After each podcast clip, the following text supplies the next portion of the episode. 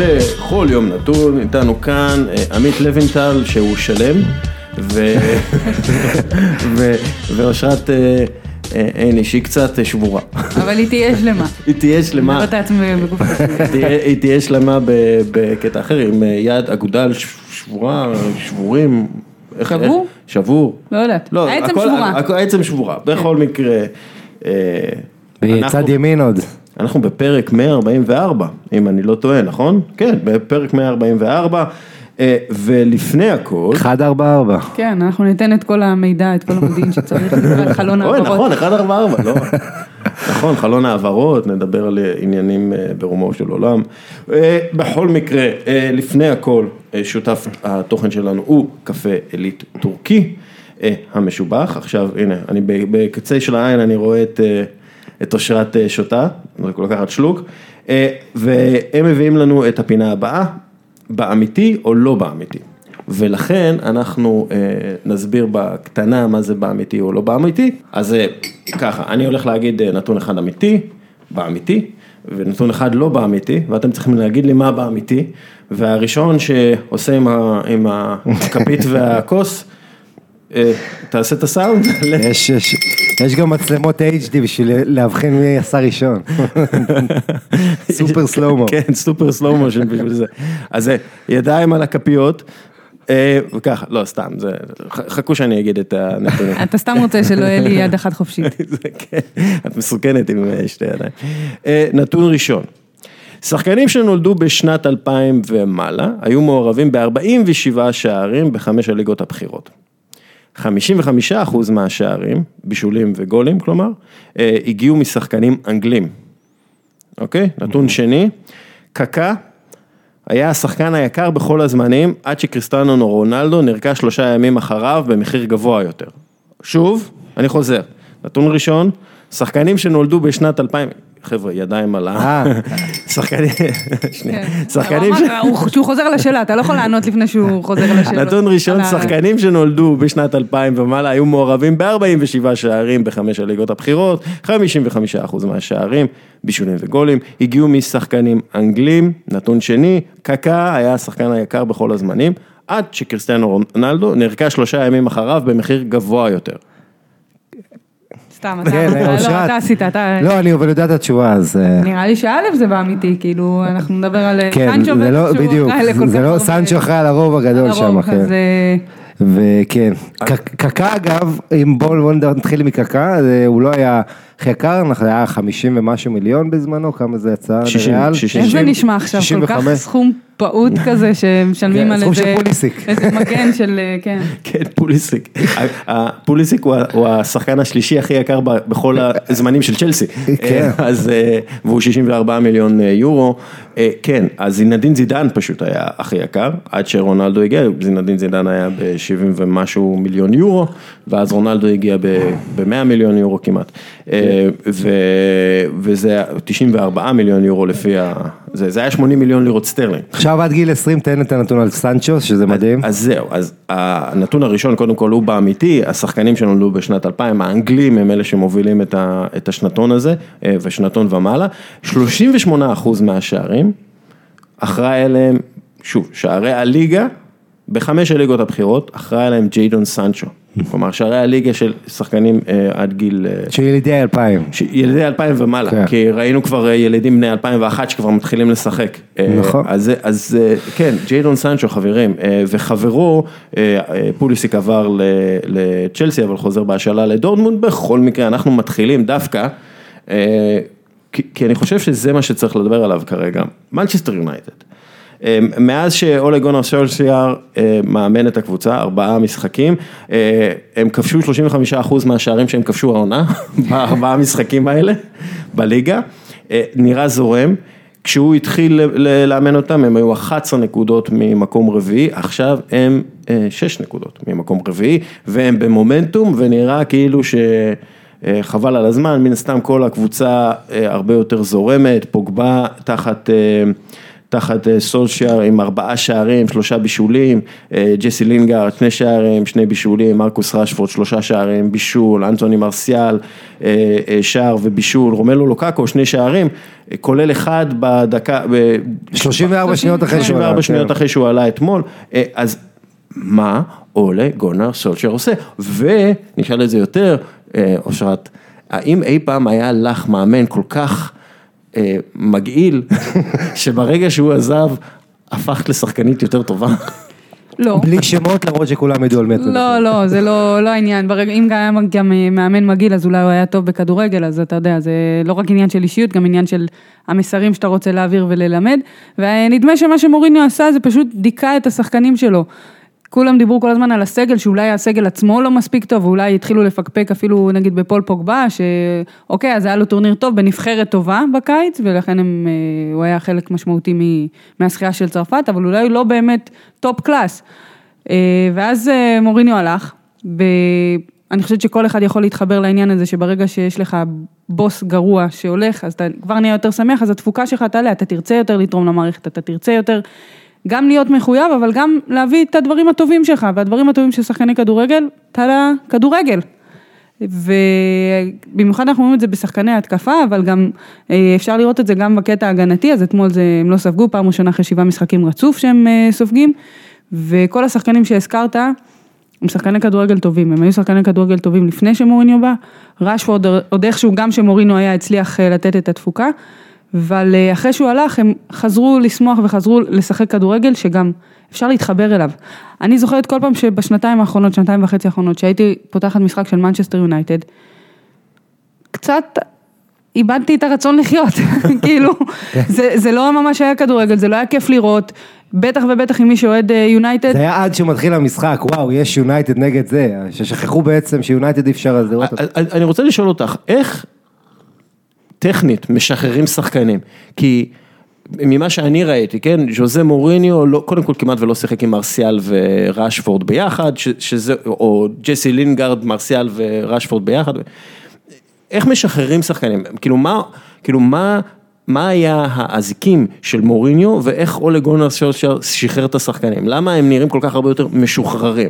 מה, מה אומרים? מה ההוראות של מאמן? תראה, כל השנים אמרנו על אה, מוריניו, מה זה אמרנו? זו הייתה השיטה שלו, לא משנה איך אני משחק, העיקר שאני מביא את התוצאות. אבל אז גם שאתה לא משחק טוב או יפה, וגם שאתה לא מביא את התוצאות, אז מתחילים לראות בכלל, רגע, אז, אז מה אנחנו עושים פה בכלל? וברגע שאתה נותן לשחקנים בעלי אופי התקפי, אפילו תדבר על יאנג שהוא משחק כמגן, יש לו אופי התקפי כן, הוא שחקן מובהק. התקפה הוא במקום. שחקן, נכון, אבל אני אומרת, גם האופי שלך, גם שחקני התקפה, לפעמים יש להם אופי הגנתי, ואם אה, ניקח פה איזשהו אה, דוגמה מקומית, אז תמיד אומרים על אה, אה, אירון שוינפלד, שהוא אה, בלם חלוץ, שהוא משחק כחלוץ, אבל בדרך כלל הוא עושה רק תפקידים הגנתיים.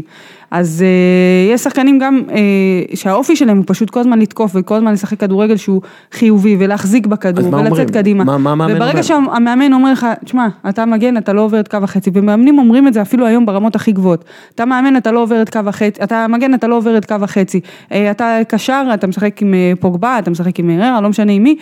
קודם כל הגנה, אתה לא השחקן השלישי שמצטרף לרחבה, אה, אלא אתה השחקן האחרון, אתה תמיד נשאר מחוץ לרחבה, ואם הכדור יוצא, קודם כל תחשוב איך לא, אנחנו לא- לא מקבלים גול במתפרצת. לא איך אני מגיע לבעיטה, לק- לריבאונד כדי לבעוט לשער.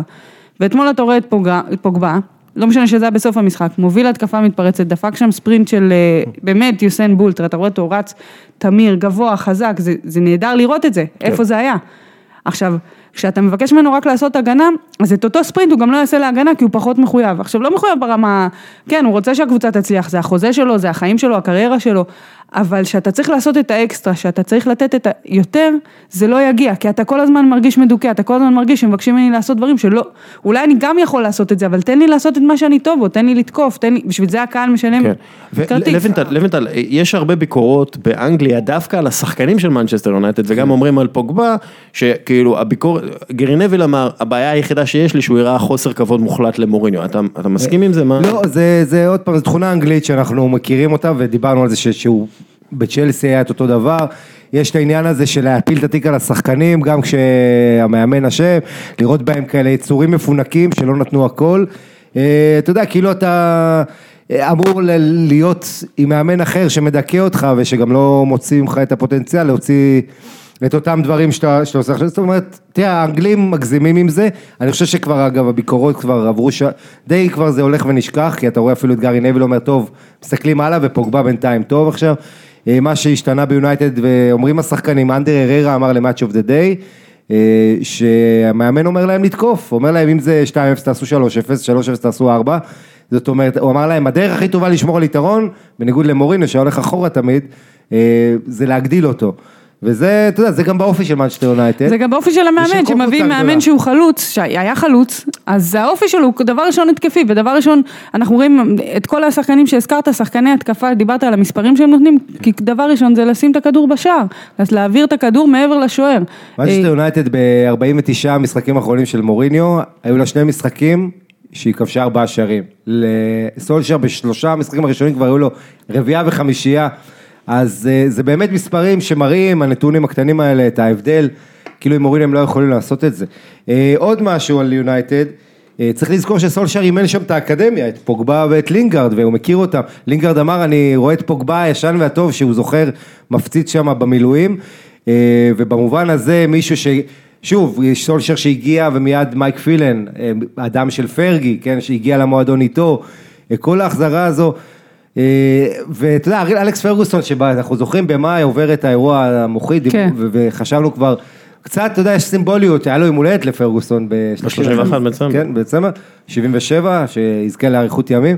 איכשהו קצת אלגורי על המצב של יונייטד עם פרגוסון שעכשיו פתאום חוזר לעצמו. התאושש. ונראה... זה, זה כאילו נראה טוב. פרגוסון הוא מנצ'סטר יונייטד.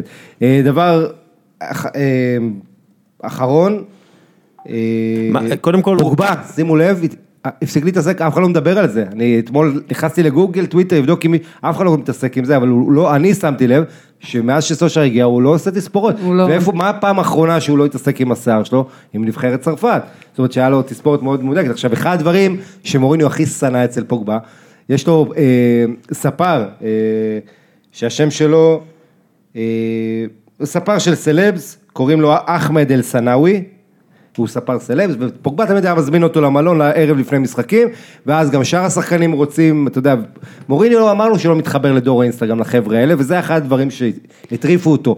אה, פתאום פוגבה, אני לא יודע מה קורה, כי לאחרונה זה עדיין לא דווח, רק שמתי לב שהשיער שלו, אתה יודע, ש... רגוע, רגוע, רגוע. בלי צבעים, בלי טהרם, ועל המגרש לעומת זאת הוא עושה את המספרים הנהדרים, ארבעה שערים, שלושה בישולים, בשלוש הופעות ראשונות, שחקן חודש ו- דצמבר. ואולה גונר שולשר הוא המאמן הראשון מאז מאט בסבי מאז, ב-1946-47 שמנצח את ארבעת משחקים. המשחקים הראשונים שלו בקבוצה.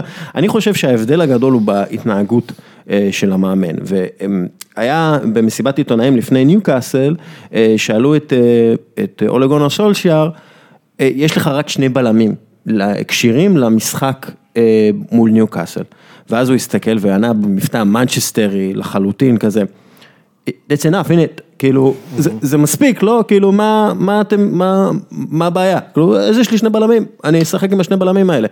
לעומת ההוא שהתלונן כל הזמן ורצה... בדיוק, ומוריניו, אם היו שואלים את אותו שאלה, וואי, היה מתחיל סיפור. הוא כבר היה זה. מעלה את זה, כן. הוא לא היה, לא מחכה שישאלו אותו, הוא היה ישר אה, מתלונן על כך שיש לו רק אה, שני בלמים כשירים, ומה יהיה אם, או כל מיני אה, סיטואציות כאלה שהם, אתה יודע, מי שחושב רק על שלילי יכול לחשוב כאלה דברים, ואם כבר אמרת שמוריניו לא מתחבר לדור האינסטגרם, אז זה אותו דבר גם על הביקורת של נביל, של אה, קצת יותר של פעם, שקודם כל המאמן הוא צודק בכל החלטה שהוא עושה עכשיו, ברור לנו שזה נכון וברור לנו שזה ההיררכיה שצריכה להיות במועדון, אבל זה לא מה שה, אה, שהמאמן חסין לביקורת, זה לא, לא כל אומר אחד זה פרגי. שההתנהלות שלו היא, היא בסדר גמור, לא משנה מה הוא עושה, ואנחנו זוכרים אפילו את הוידאו המפורסם, אם כבר דיברת על פוגבה ומוריניו, באימון אפילו, ביחס הקטן הזה, שהוא, אתה יודע, פוגבה בא שמח וכ- וכולי, ומוריניו מכבה אותו. אז אם שאלת מה קורה, מה המאמן עושה שגורם להם לכבות, זה אפילו הדברים הקטנים האלה. זה, זה הרבה התנהגותי. כן, והרבה עבודה אחד על אחד, שזה מדובר, הוא עובד למשל עם, עם רשפורד על העניין של הסיומת מול השער, הוא אומר, ורשפורד יש לו בעיה של סיומת מול השער, סולשר אגב דיבר על זה, שהוא אמר שהוא קצת חושב יותר מדי, ולא עושה את הדברים בצורה זורמת, בטק, ואז אם אתה קצת חושב שנייה יותר מדי מול השער, אתה מאבד את המומנטום לתת את הגול, כן, אז הוא אמר. לו, אתה צריך רק למסור מעבר לשוער. כן, ובכלל העבודה שלו עם שחקנים, אה, ברמה האישית, אה, הם מדברים על זה גם, על ה- על האווירה והכל, יחד עם זאת צריך לזכור, הם ניצחו ארבע קבוצות חלשות, נכון שזה אנשים, אה, זה בא בהזמנה, הפיקסצ'רס של הארבעה המשחקים כן. הראשונים, אפשר להגיד שזה בא בהזמנה לסולשאר וליונייטד. ולי יש חשש כזה, שאתה יודע, אולי הוא יגמור טוב את העונה. אגב, עשר נקודות פיגור בלבד מטוטנאם השנייה. שבע- 17 מחזורים, היא צריכה בסך הכל ארבעה מחזורים להוציא תוצאה יותר טובה, היא ויש- יכולה לסגור את זה. ויש משחק טוטנאם יונייטד עוד מעט, אני רוצה לשאול אותך שאלה. כמובן בתנאי שיתנצח בוומבלי יונייטד, כן. כן, אתה יודע, שוב, זה- המבחן הגדול 3-0 הראשון. של פוצ'טינו באולטראפורד בסיבוב הראשון. כן. היה משחק שאחד מהאלה שהכי סימנו איזה שמוריד. רגעי השפל. אז אני רוצה, אני רוצה, אני רוצה לשאול אותך שאלה. אנחנו רואים את אה, אולה גונר סולשיאר אה, מתחבר לאווירה הזאת של מנצ'סטר יונייטד. אגב, מה ש... שוב, יפה, הוא לא מדבר על עצמו, הוא מדבר על המועדון, הוא, הוא לא מוריניו, הוא לא, לא, לא מרכז העניינים, הוא אומר, "אה, אני אמרתי לשחקנים, תקשיבו, אתם צריכים להקשיב לקירות בחדר. זה, זה ספוג בתרבות, הוא אומר את זה, אה, סולשייר, זה, זה מאוד יפה לראות מישהו כזה, איש מועדון מדבר עם השחקנים ואומר להם, אתם צריכים לקחת אחריות, בגלל שהמועדון הזה גדול יותר ממכם, גדול יותר ממני, קחו אחריות. ואני חושב שזה, שזה מה שמנהיג צריך זה לעשות. הבסיס. כן. אה, אה, בכל מקרה, אתה, אתה רואה חיבור כמעט מושלם תרבותית, סולשייר, מנצ'סטר יונייטד, וכן, המשחקים נגד האדרספילד וקרדיף וזה, הם לא מבחן אמיתי, אבל מוריניו היה מפסיד חלק מהמשחקים האלה, או... בטח לא היה כובש כן. רביעייה חמישייה. בדיוק, הוא לא היה כובש 15 שערים ב- ב- בארבעה משחקים, או 14, 14. כן. יאללה, נתתי עוד אחד. אה, פוגבה היה צריך לכבוש שם. אה, הוא היה צריך למסור לזה ללוקקו אני חשש בהזדמנות האחרונה. אז, האם אתה משאיר את סולשייר ולא הולך להרפתקה נוספת עם מאמן, נגיד את זה, זר לתרבות, פוצ'טינו או זידן או אלג- אלגרי, האם אתה משאיר את סולשייר ואומר לו יאללה רוץ? אל- תראה, סולשאר בינתיים זה עובד מצוין ואין סיבה לשנות, אני חושב שעד סוף העונה סולשאר שם, אה, אמור להיות, ואז זה, זה מרתק מה יקרה בקיץ, למה? כי מנצ'סטר יונייטד בנקודה שבה היא יכולה לסיים את העונה נהדר, להגיע קיץ שהכל טוב, ואז להתרסק תחילת עונה הבאה ולהיכנס למעגל הזה של מכבי חיפה ומילאן ועוד אימפריות ההקבלה היא מדהימה למכבי חיפה. כן, ועוד כל מיני אימפריות במיל כאלה, שאת יודעת, אה, רק יודעות את השלב הזה של לפטר מאמן, לרוץ קצת, ואז זאת... למלא בתקוות. כל הזמן מתחילות רע וגומרות בסדר. אה, וזו השאלה, אני חושב שפוצ'טינו למשל, אה, אתה לא יכול להשוות את הקריאה של סולשר אליו. עכשיו סולשר, כולם מדברים על זידן, בהתאמה שלו, אבל צריך לזכור גם את סולארי, שפתח נהדר ארבעה משחקים ריאל מדריד, אחרי זה העניינים קצת התחילו להיתקע, ריאל עכשיו יש יותר סימני שאלה. מתאזנת, בקריאה. אפשר להגיד, חוזרת כן, ל... כן, ו- והשאלה אם באמת מה יהיה, אני חושב שיהיה להם חצי שני של העונה טוב, ואז בקיץ פוצ'טינו לדעתי זה האיש הכי מתאים, אה, עם הניסיון העבודה שלו כן, בתור. כי גם ראינו ש- סולשייר הוא לא הכי מתאים? לא, התרבות של המועדון כן, אבל אני חושב אולי להישאר כן בתוך המועדון, לא בתור אה, מאמן ראשי, לא סתם זה נקרא עכשיו קרטייקר, באמת לוקח את האחריות הזמנית הזאת להעביר את העונה, לסיים אותה בצורה מוצלחת עם כרטיס אה, לליגת האלופות או לליגה האירופית, הרי שהוא קיבל את הקבוצה הם היו מחוץ בכלל לדברים האלה, אה, אבל צריך להבין, זה שהוא מאמן טוב ושהוא אה, נוסך ביטחון בשחקנים ושהוא מחזיר אותם, מחזיר עטרה ליושנה, מה ש... זה לא אומר שהוא... יכול להיות מאמן ראשי טוב, לא, לא אומר שהוא יכול לקחת אחריות על כל המועדון הזה מבחינה מקצועית, צריך לראות איך הוא מתנהל בחלון העברות. אה, זהו, שרוצים להביא את פול מיטשל, שהוא המנהל הספורטיבי של ארבי לייפציג. אה, אגב, יש דיבור בגרמניה שמנצ'סטר יונייטד פנו למרקו רוזה, שהוא המאמן של ארבי אה, זלצבורג, או לא ארבי, רדבול זלצבורג, או מה ש... איך שהם קוראים להם. למרות שרוזה כאילו מאוד מועמד להחליף את נגלזמן באופנהיים וזה, אבל כאילו זה זה נראה לי בכלל הזוי להביא מאמן שהוא חיצוני לחלוטין, אבל כאילו אם מביאים את פול מיטשל ומרקו רוזה, אה, לא תראה. להביא, להביא מנהל ספורטיבי או להביא אה, מישהו שיהיה מעל המאמן, שידאג באופן אה, מערכתי לעניין המקצועי, זה צעד שיכול להיות נכון. להביא מאמן בכלל מבחוץ, אה, כמו שדיברו גם על זידן וגם אה, אולי מאמן של אה, לייפציג או של רדבול, זה מאוד מאוד קשה. אני אגיד לך למה, תראה כל מאמן שהגיע בשנה הראשונה שלו לאנגליה, גם פפ המהולל, לקח זמן להתרגל. הפרמייר ליג זה לא ליגה שאתה נכנס ואתה עושה מהרגע הראשון מה שאתה חושב מביא את הרעיונות שלך ואפשר ליישם אותה. המתנגדים, היריבות, זה ברמה הרבה הרבה יותר גבוהה. אה, אתה צריך להתרגל לקצב, אתה צריך להתרגל לתרבות, לשפה, שפת הכדורגל כמובן, לא לאנגלית. ומאמן שבא מבחוץ, תמיד יש לו שנת הסתגלות. קשה מאוד להביא הצלחה בשנה הראשונה, נדירים מי שעושה את זה, ובטח אחרי זה גם בשנה השנייה זה קשה לשכפל את ההצלחה. אה, ליונייטד, דיברנו על זה גם בפרקים הקודמים, אין את האורך רוח הזה, אין את הזמן הזה להעביר עוד שנה כזאת, כמו שאתה אומר, ההקבלה למכבי חיפה הייתה נכונה, כי כל פעם מחדש יש, מביאים איזשהו איש מערכת חדש, לא משנה איך תקרא לו, אם זה מנהל, מאמן, אבל, אבל יש תחושה ואז ש... יש, מתחילים לו טוב, ואז עושים עוד פעם מהפכה, ואז ואנחנו כבר שמונה שנים ככה. אז ליונייטד אין את הזמן הזה, אז להביא מאמן חדש מבחוץ, נראה לי שזה יהיה קשה. אולי, אה, כשמסתכלים על התרבות של המועדון ועל ההיסטוריה של המועדון, למנצ'סטר יונייטד תמיד היה את הזמן הזה, הם נתנו לפרגוסון ארבע שנים עד שהוא זכה באליפות, כלומר צריך כן את הזמן הזה במנצ'סטר, ובגלל זה אני חושב שסולשייר הוא, הוא, הוא מושלם לתפקיד, כי הוא כבר, הוא כבר רץ, הוא כבר, הוא מכיר את, את המערכת, הוא מכיר את המועדון, הוא מכיר את הדרישות, הוא מכיר איזה סוג של כדורגל צריך, הוא מחובר כן, מאוד לאוהדים ולשחקנים. אגב, תראה, אה, והוא גם רצה, הוא- הדרך של פרגוסון, גם דובר על זה שפרגי יגיע, כן, ל- יבוא, יהיה לו איזה חלק במעטפת שם, אנחנו יגיע, ייתן השראה, לא יודע מה בדיוק, אבל שמות כאלה, כמו שמייקל, כמו הדור הזה אה, של 92 ו- ובכלל, המעורבות שלהם במועדון זה דבר מבורך, ואני חושב ש... אה, שוב, השאלה היא בלונגרן איזה מאמן אתה רוצה, סטולשר זה הימור, זאת אומרת גם הוא עושה עכשיו אה, חצי עונה מדהים, אני לא אומר לוקח ליגת אלופות, אבל נגיד עושה, מגיע לטופ 4 והכל, אה, אז אתה אומר ניתן לו עוד, אבל פוצ'טינו יש לו רקורד מוכח, שאתה לוקח מה הוא עשה בארבע חמש שנים, טיפח שחקנים לנבחרת, איך הוא קידם את טוטנאם, מהצד השני אתה יודע, טוטנאם זה לא יונייטד, אולי, אולי פוצ'טינו מתאים יותר לריאל מדריד דווקא.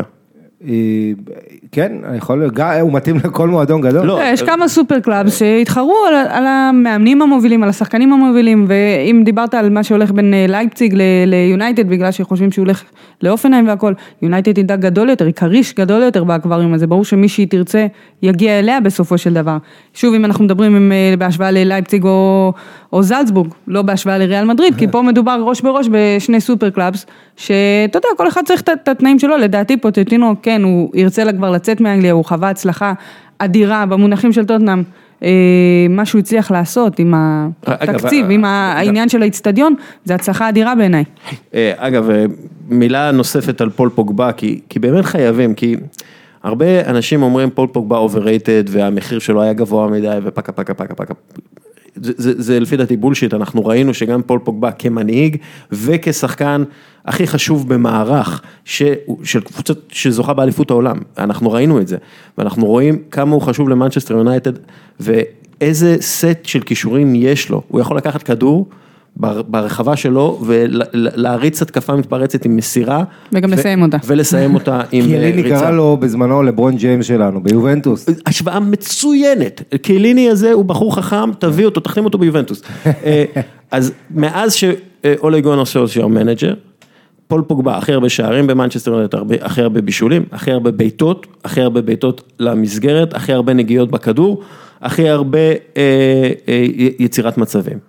ואגב, אתה אומר לברון ג'יימס והשוואה, אז פול פוגבה הוא מכונת התקפה אדירה. אבל כשהוא נכנס להתקפה, אז הוא יכול לשחק טוב בהגנה יותר, והוא חלק ממערך לוחצים אגרסיבי וגדול ומפחיד, הרבה הרבה הרבה יותר יעיל כש, כשהוא בעצם שחקן חופשי עם שני שחקני הגנה בקישור לידו. תדמיין אותו אולי במאצ'ט... ב- אתה יכול לדמיין את פוגבה, שאלה גם אה, לשניכם. אתם יכולים לדמיין אותו משחק בליברפול של קלופ? כי אתה יודע, תחת מורינו זה היה קשה לדמיין בסגנון משחק. אתה- אתה אמרת- פתאום, אתה אומר, במקום פביניו אתה שם אותו, אז אתה יודע, יש שם עניין של איזון, עם שקיר, כן, אני לא בטוח שיהיה איזון. אני לא יודע, אבל מבחינה סגנונית, אם זה היה עובד לדעתך. אתה אמרת ליברפול, ולכן אנחנו נדבר עכשיו על ליברפול. ליברפול, אמ, האם פוגבה יתאים? לא, לפי דעתי הוא לא מתאים לליברפול הזאת, כי ליברפול הזאת, למרות שכן היא צריכה עוד נגיד קשר מייצר, יש לה את השלושה שחקנים הכי חרוצים בכדורגל העולמי, וכשאתה מסתכל, והם משחקים היום נגד מנצ'סטר סיטי, וקצת נדבר על זה, כי הרבה הקשיבו אחרי, אבל בואו נדבר על ליברפול בכללי, באופן כללי יותר. ליברפול, ג'יימס מילנר הוא אה, השחקן שמייצר הכי הרבה הזדמנויות, אה, אחרי רוברטסון וסאלח. אה, בקבוצה הזאת, ו, וה... אה, אה, אבל, אבל מילר לוקח הרבה מצבים נייחים גם, שזה תורם לזה, אתה יודע, כשאתה כן, מבין קרנות בסדר, וכל זה, זה לא, זה לא זה משנה, חלק מהעניין. כן, זה חלק מהעניין, אבל כשאתה מסתכל כאילו על, על ליברפול, אז הם אה, מסתמכים המון על, ה, על הגיבור, איך ה-MVP הזה, שהוא עושה המון דברים, וכאילו לא תמיד שמים לב אליו, כן, הוא, הוא בישל יותר שערים ממסי, ניימר ורונלדו ביחד בליגת האלופות וכאלה, אבל זה, זה בזה, אבל מדובר על השפעה, וקלופ אומר, מילנר, ההשפעה שלו על הקבוצה היא אדירה, מאסיב. עכשיו, נזכיר שמילר הגיע אליה מסיטי, היריבה במשחק העונה.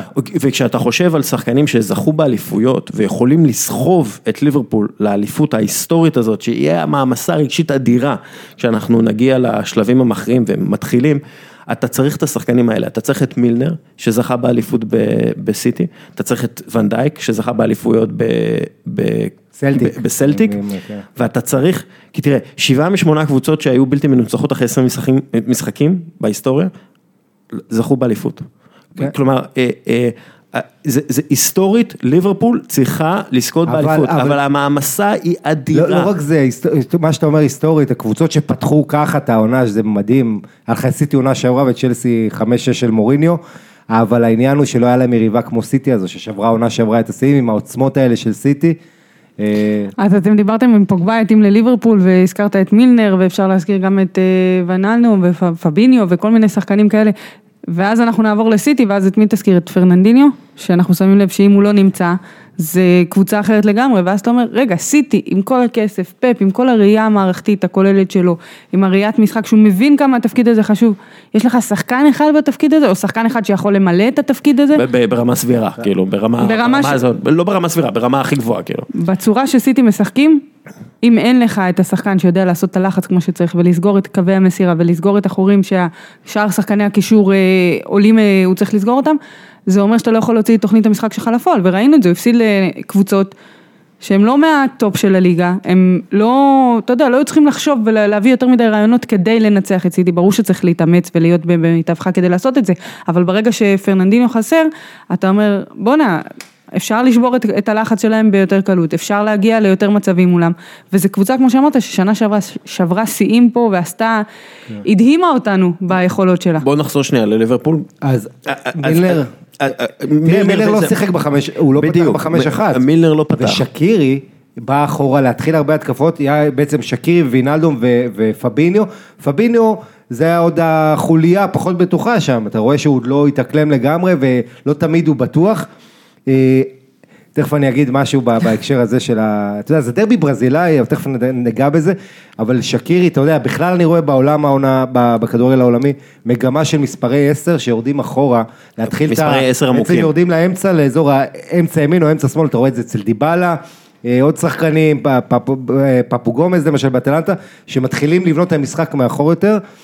בגלל, בכלל, יש מעט מאוד מספרי 10 קלאסיים היום, אתה יודע, שמשחקים מתחת לחלוץ.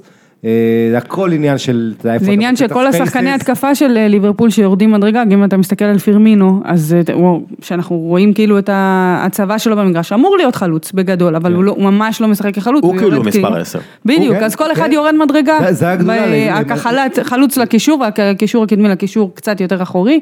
אז אם את מדברת על פרמינו, בואו, חבר'ה, אני חושב שאנחנו ברגע היסטורי, ששתי הגדולות בפרמייר ליג, הטובות ביותר העונה, סיטי ארבעה ברזילאים וליברפול שלושה ברזילאים, ויש לנו פה שני מאמנים, שאומנם ברי, ראש בראש, אה, לגוורדיולה אין מאזן רע מול אף מאמן כמו מול קלופ, קלופ זה הנמסיס של גוורדיולה. היחיד, שהוא, יש לו מאזן אה, הפסדי, כאילו. כן, שמונה. הפסדים ב-15 מפגשים, כאשר זה גם תבוסות שנים אחרונות, 4-1, 3-0, עונה שעברה. שנה שעברה זה נראה לי. היה התבוסות הכי כואבות, כן, כי כי למרות סיטי... שהיה גם 5-0 לסיטי עם ההרחקה של מאנה, מי שזוכר תחילת העונה. כן, אבל בגלל שזה היה בליגת האלופות, אז זה כבר היה משהו, בנקודה כואבת, בוא נגיד, אצל סיטי. כן, אני אבל חושב גם שברמה הטקטית המחשבתית, אנחנו מדברים על שני המאמנים הכי משפיעים היום בעולם הכדורגל, על שתי המגמות הבולטות שאתה יודע, יש לך את משחק הפוזיישן של גוורדיולה, אה, והגגן pressing של קלופ, ששניהם משפיעים מאוד גם בכל, זה שתי הגישות המובילות אפשר להגיד. שאגב, אפשר לומר שליברפול די אימצה הרבה מהדברים של אה, המשחק מסירות, הם הם מוסרים הרבה יותר טוב, הם עושים הרבה פחות לחץ אינטנסיבי לאורך כל המשחק, הם כן עושים אותו, אבל אתה יודע, נגד, שנגד ארסנל הם ממש הם, הם, הם פירקו, כן? הם לא ישחקו ככה נגד סיטי. שיש לך הגנה כמו של ארסנל, אתה. מחויב ללחוץ כל הזמן. בדיוק. אבל, אבל רציתי להגיד, זה דרבי ברזילאי רגע, אז יש לנו את פירמינו שהפך למלך השערים של. הפרמייר ליג הברזילאי, עקף את קוטיניו. יש לנו, דיברנו על פביניו קצת, שהוא אה, אה, הגיע, ופביניו זה שחקן מעניין, כי הוא הגיע למונקו בגיל, הוא הגיע בעצם בגיל צעיר לאירופה, בברזיל לא הכירו אותו, מועדון קטן.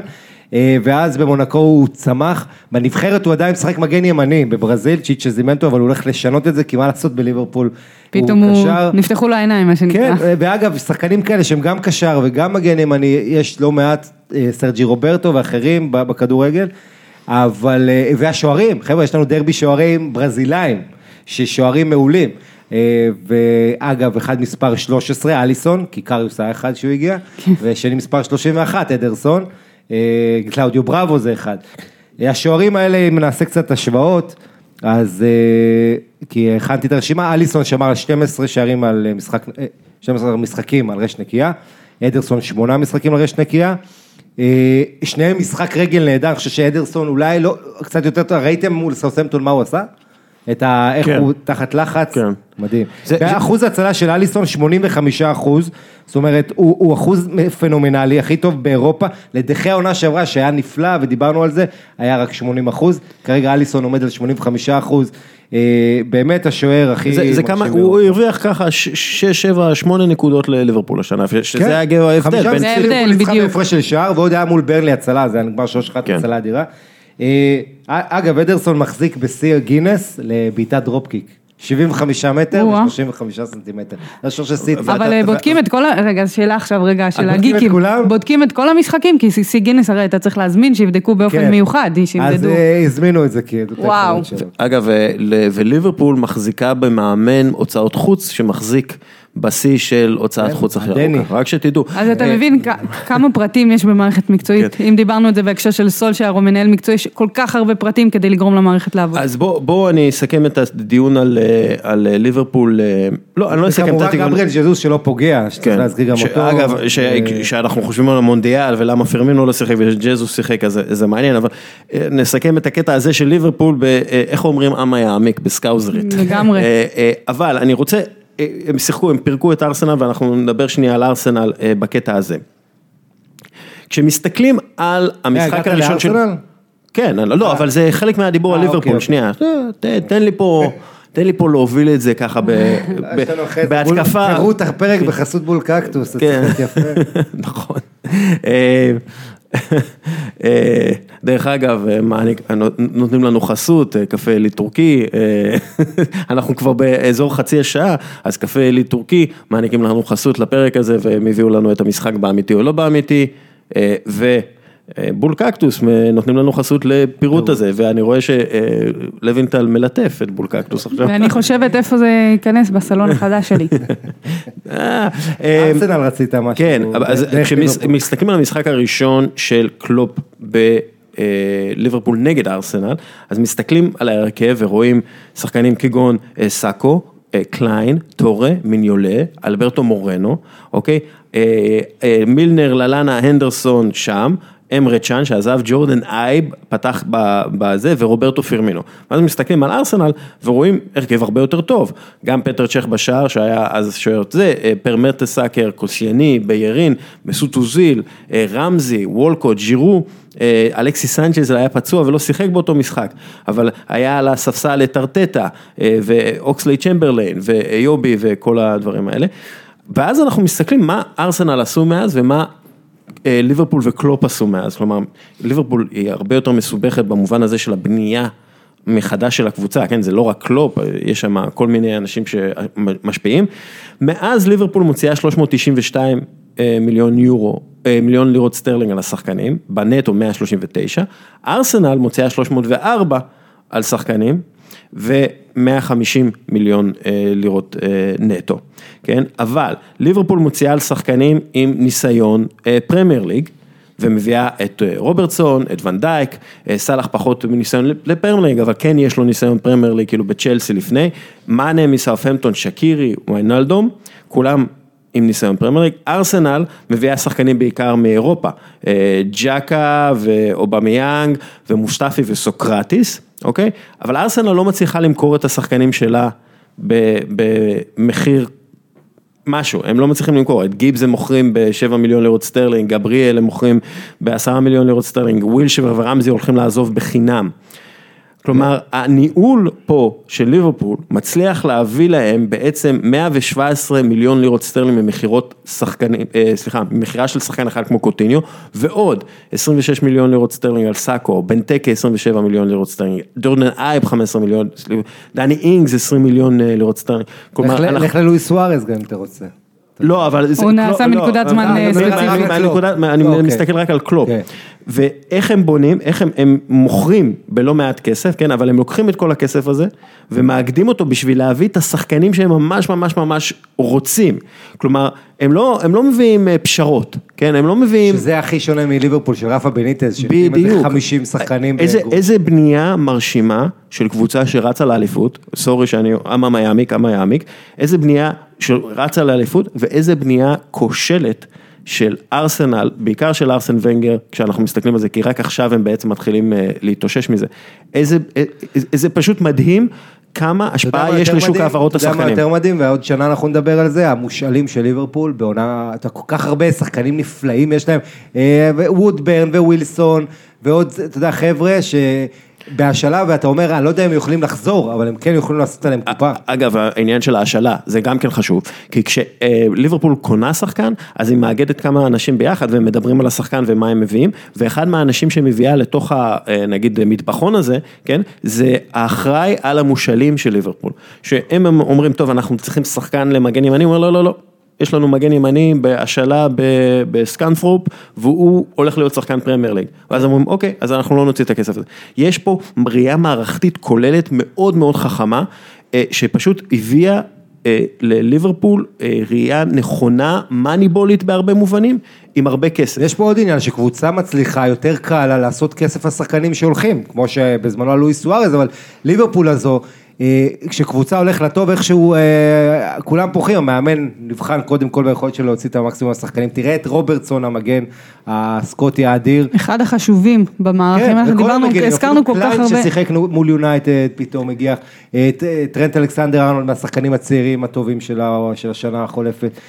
אה, אז יש לך, זה, זה כמו מדבק, ופתאום אוריגי נותן שער. אבל אה, אתה יודע, מנצח אפשר גול. להסתכל על זה ביצה ותרנגולת, אולי הראייה המערכתית הזאת שאנחנו קונים את מה שאנחנו צריכים, מועדון שיודע לאן הוא רוצה, לאן הוא שואף, איזה שחקנים הוא צריך, חשיבה כוללת של כל המערכת, איזה שחקנים להביא או להחזיר כמו שאמרת, לבין אה, מועדון שמוכר וקונה לפי צרכי השוק, אפשר להגיד את זה ככה, ולפי ראייה של, היה ראייה של בן אדם אחד, של ונגר, אולי זה ביצה ותרנגולת, אולי הראייה הזאת הביאה להצלחה, ואז עכשיו כבר יותר קל למכור שחקנים ולהביא שחקנים אחרים, אה, ואם דיברנו מקודם בהקשר של מנצ'סטר יונייטד, מי הכריש הגדול באקווריום, אז היום אה, ליברפול מול ארסנל, כמעט ברור ששחקן ירצה ללכת לשחק בליברפול מול קבוצה מלונדון, אתה יודע שפעם זה היה אפילו בלתי אפשרי להגיד את זה. כן. אה, אלכסיס סנצ'ז. בדיוק, אלכסיס סנצ'ס בחר את ארסנל על פני ליברפול, בגלל שהוא אמר, ארסנל זה לונדון, ליברפול זה ליברפול. אז היום שחקן, בוא נגיד רגיל ונורמלי, יעשה את הבחירה המקצועית היותר טובה, זה ברור שהוא ילך ל- לליברפול. אה, כן, למרות שאנחנו כן רואים שינויים בארסנל ובמה כן, שהם מחפשים אבל וכאלה, לא. אבל כרגע, נכון לנקודת הזמן כרגע, הזו. אה, אה, בסוף ארסנל קודם כל צריכה הגנה, ואתה יודע, לה- להשקיע שם את הכל, וכשההגנה שלך טובה, מתחילים דברים טובים לקרות. אה, ליברפול, אגב, ספגה אה, שמונה שערי ליגה, זה 0.4 למשחק. אין אף קבוצה באירופה, שאתה יודע, כולם הטובות ביותר זה 0.75, 0.8, ליברפול זה מטורף. אז, אז, המספרים אז, האלה. אז אנחנו, בגלל שאת שחקנית הגנה, אנחנו נדבר עכשיו על הגנה, ואחד מהמאזינים, סליחה שאני שכחתי את השם שלך, ביקש אה, לדבר על, אה, על סטטיסטיקות הגנתיות אה, מתקדמות.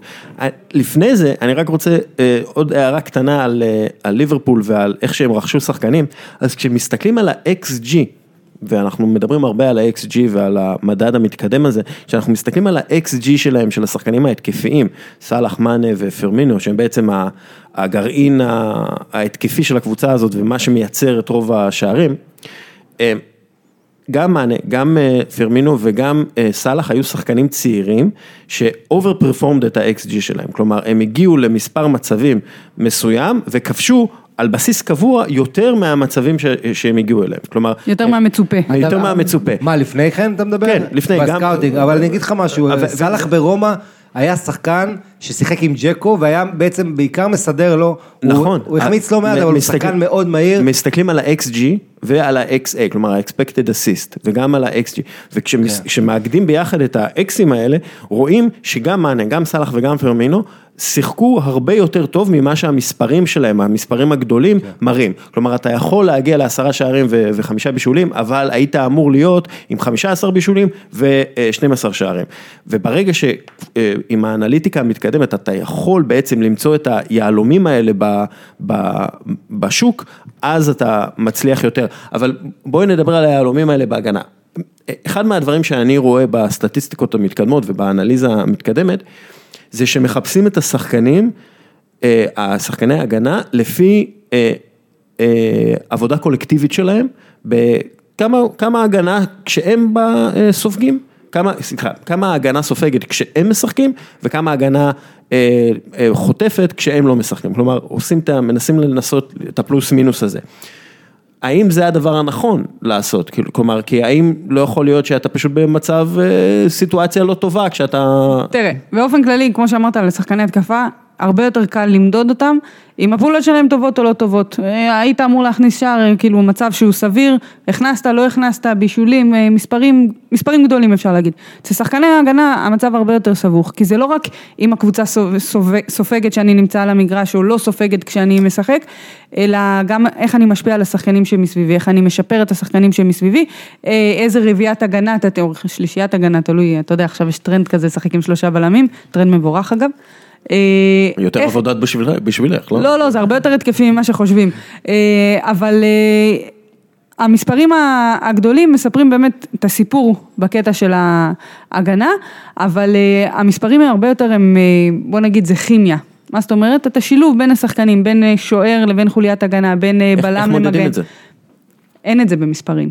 אתה יכול לראות את זה, כן, שרביעיית הגנה כזאת שיחקה, הם ספגו אה, 0.5 שערים למשחק, ושרביעיית הגנה אחרת, או שמגן אחד יצא, בלם נכנס, אתה יודע, כל מיני אה, קומבינציות, אפשר למדוד את זה במספרים כאלה, אבל אתה מאמן, מאמן הגנה גם, אתה יודע, אם דיברת כבר על מאמן הוצאות חוץ, יש בדרך כלל גם מאמני הגנה, רואים את השילוב ורואים את הביטחון שיש בלם שמשחק עם מגן, אני אקח דוגמה מה- מהארץ, אה, יותר קל לי להתייחס לזה, ניקח את בני יהודה שקויאר משחק או לא משחק, שקויאר משחק כל המסירות של השחקנים, שחקני הגנה כמעט ואין להם עיבודי כדור בחצי המגרש שלהם, ההתקפה יוצאת יותר קדימה, המיקום הממוצע של שחקני הגנה הוא יותר גבוה, כי יש ביטחון לשחקנים, הוא נוסח בהם ביטחון, יודעים שאם יש טעות היא גם יהיה מי יכפר, אבל הוא גם במנהיגות, בהשפעה שלו, באופי שלו במגרש, הוא מקרין החוצה לשחקנים שנמצאים איתו.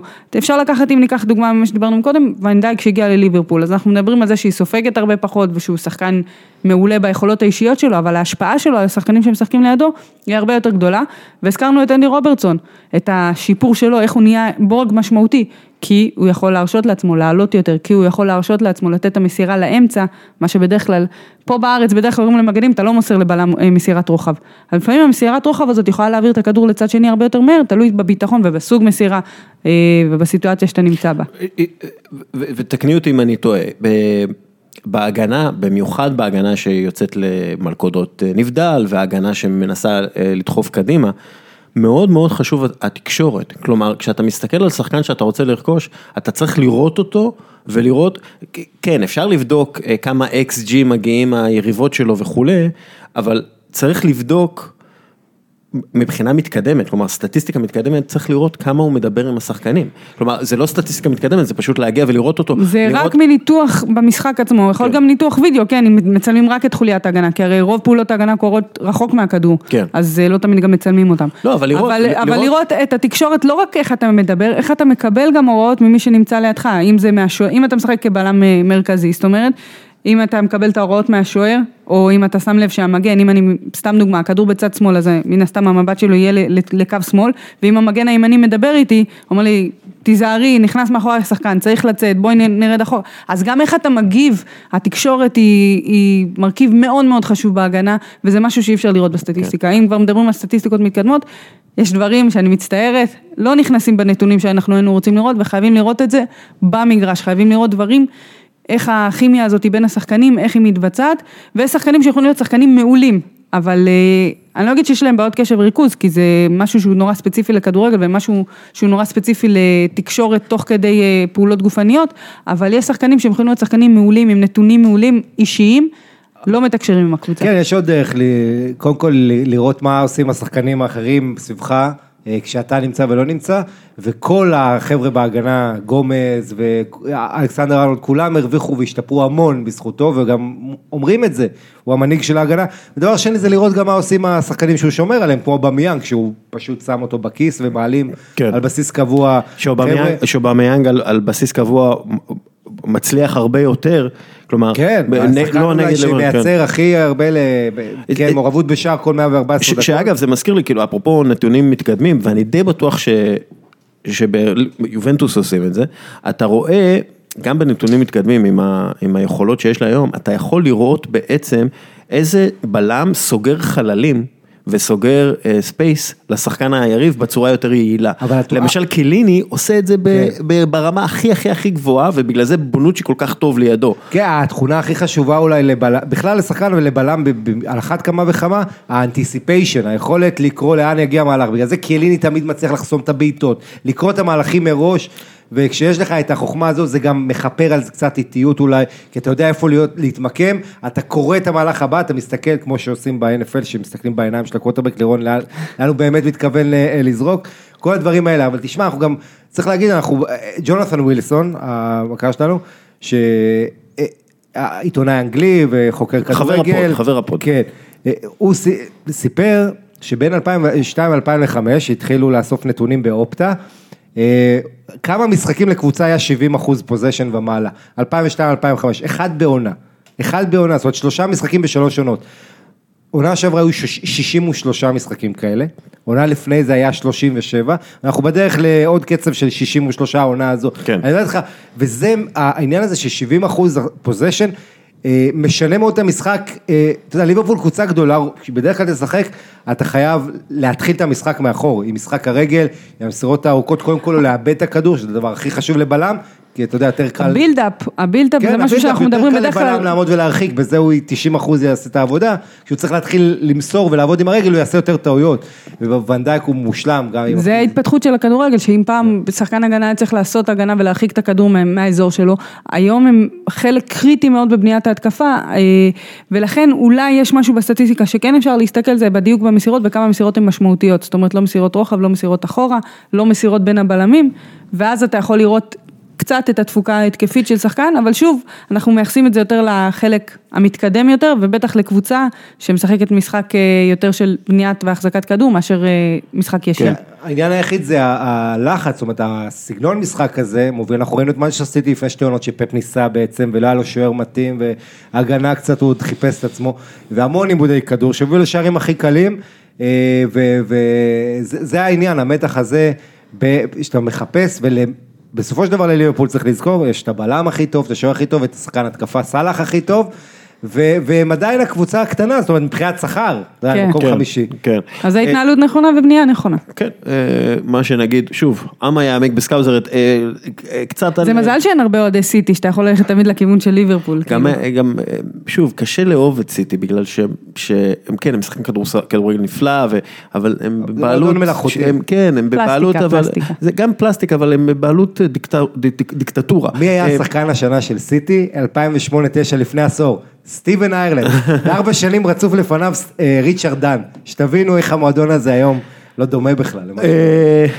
כן, אה, אפרופו פפ לא הפסיד שני משחקי בית רצופים בליגה אף פעם בקריירה שלו ועכשיו הוא בסכנה כזאת, אבל אני רוצה, אה, רורי סמית מהטיימס כתב משהו נחמד על אה, דוד סילבה ודוד סילבה בין ה-33, יש לו יותר תארי פרמייר ליג מאשר תיארי הנרי, יותר עונות באנגליה בשיאו מדרוגבה, יותר אסיסטים.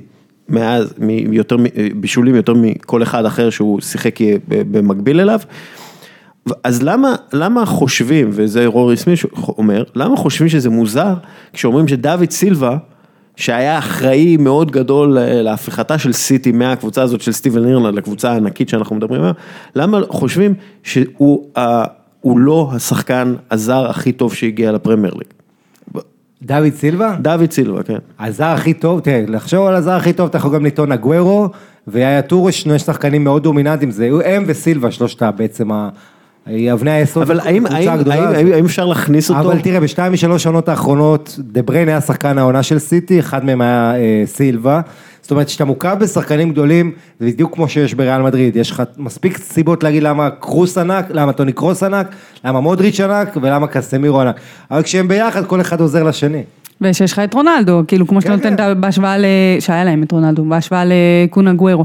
אה, אני דווקא מסכימה איתו, אני חושבת שכן, הוא בין השחקנים הטובים ביותר ש... שהיו ב... בליגה. אה, הסיבה שאנחנו לא, לא מפארים אותו, לא מזכירים אותו בכל שבוע שאנחנו נדבר על, אה, על הפרמייר ליג, זה התפקיד שהוא משחק. אה, אם השווית לקונה גוארו שהוא חלוץ, סבבה, שחקני התקפה תמיד ינטצו ותמיד נסתכל עליהם ותמיד אה, נדבר על המספרים שלהם ומה שהם נותנים. אה, ואם דיברת על יאללה תורס, תמיד זה מרשים לראות שחקנים ששולטים במגרש והם עושים את זה דרך- בדרך כלל מהאמצע. סילבה משחק לפעמים באגף, לפעמים מתחת לחלוץ, נמצא, נמצא שם באזורים שהוא גם עושה הגנה, גם עושה התקפה. והחוכמת משחק שלו, הראיית משחק שלו, זה משהו שהוא כל כך נדיר שהוא מביא את זה באופן טבעי.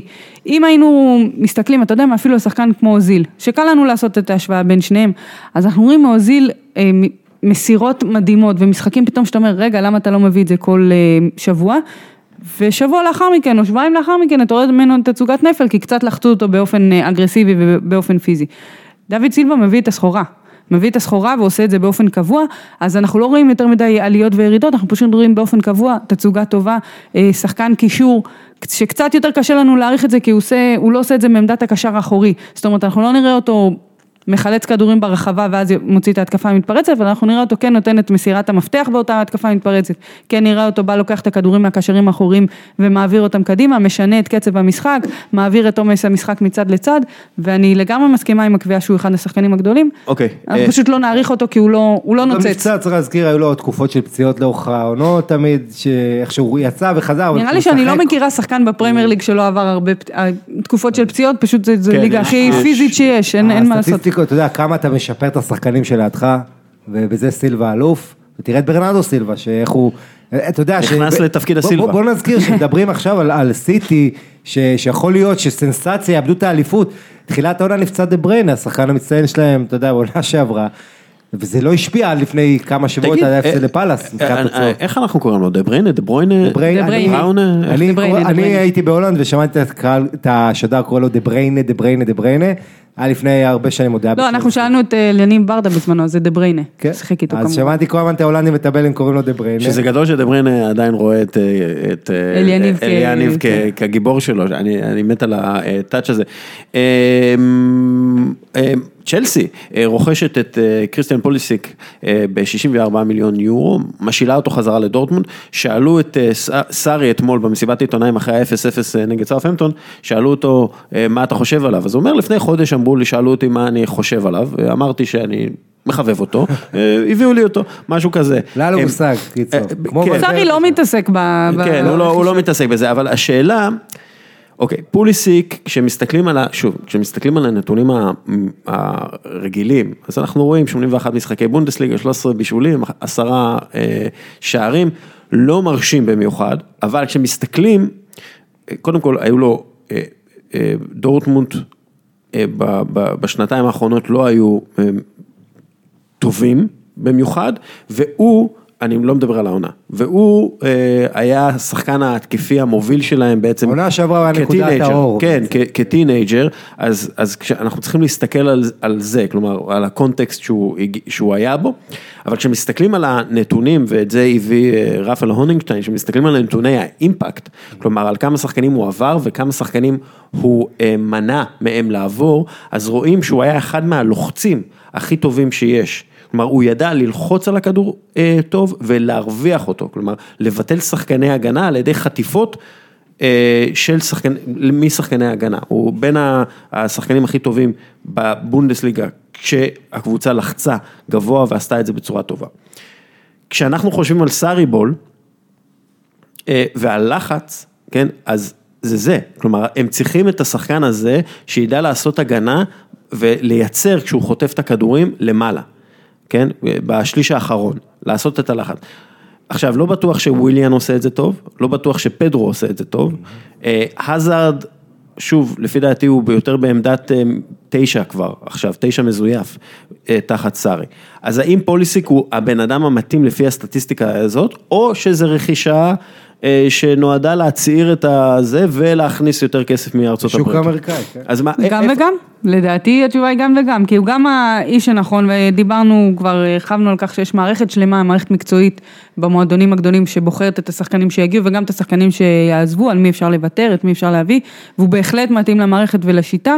סארי אמרנו פחות מתעסק בענייני רכש, הוא מאמן את מי שיש לו, פשוט אה, בדרישות שיש לו לשחקנים שיגיעו, שהוא יוכל לאמן אותם, הוא נופל בול לקריטריונים הזה, האלה. אה, שחקן צעיר כמובן, שחקן שפונה, שמביא את השוק האמריקאי איתו, משהו שצ'לסי מנסים מאוד לעשות זה באמת לבנות את עצמם כמותג אה, בינלאומי, אה, וזה מאוד יכול לעזור להם. אני חושבת שדווקא הסטטיסטיקות שהביאו, והן כאילו כביכול בינוניות, רק מעיד על כמה פוטנציאל יש בו וכמה הוא כן יכול, כן, עם, הוא- עם הוא- הופעות הוא קבועות 20, בהרכב. כן. אה, כמה הוא כן יכול להיות אחד מהגורמים המשפיעים ביותר בפרמייר ליג, שוב צריך לקחת בחשבון שחקן צעיר שמגיע לפרמייר ליג, ליגה מאוד מאוד קשה, זה, זה לא דומה לשום דבר.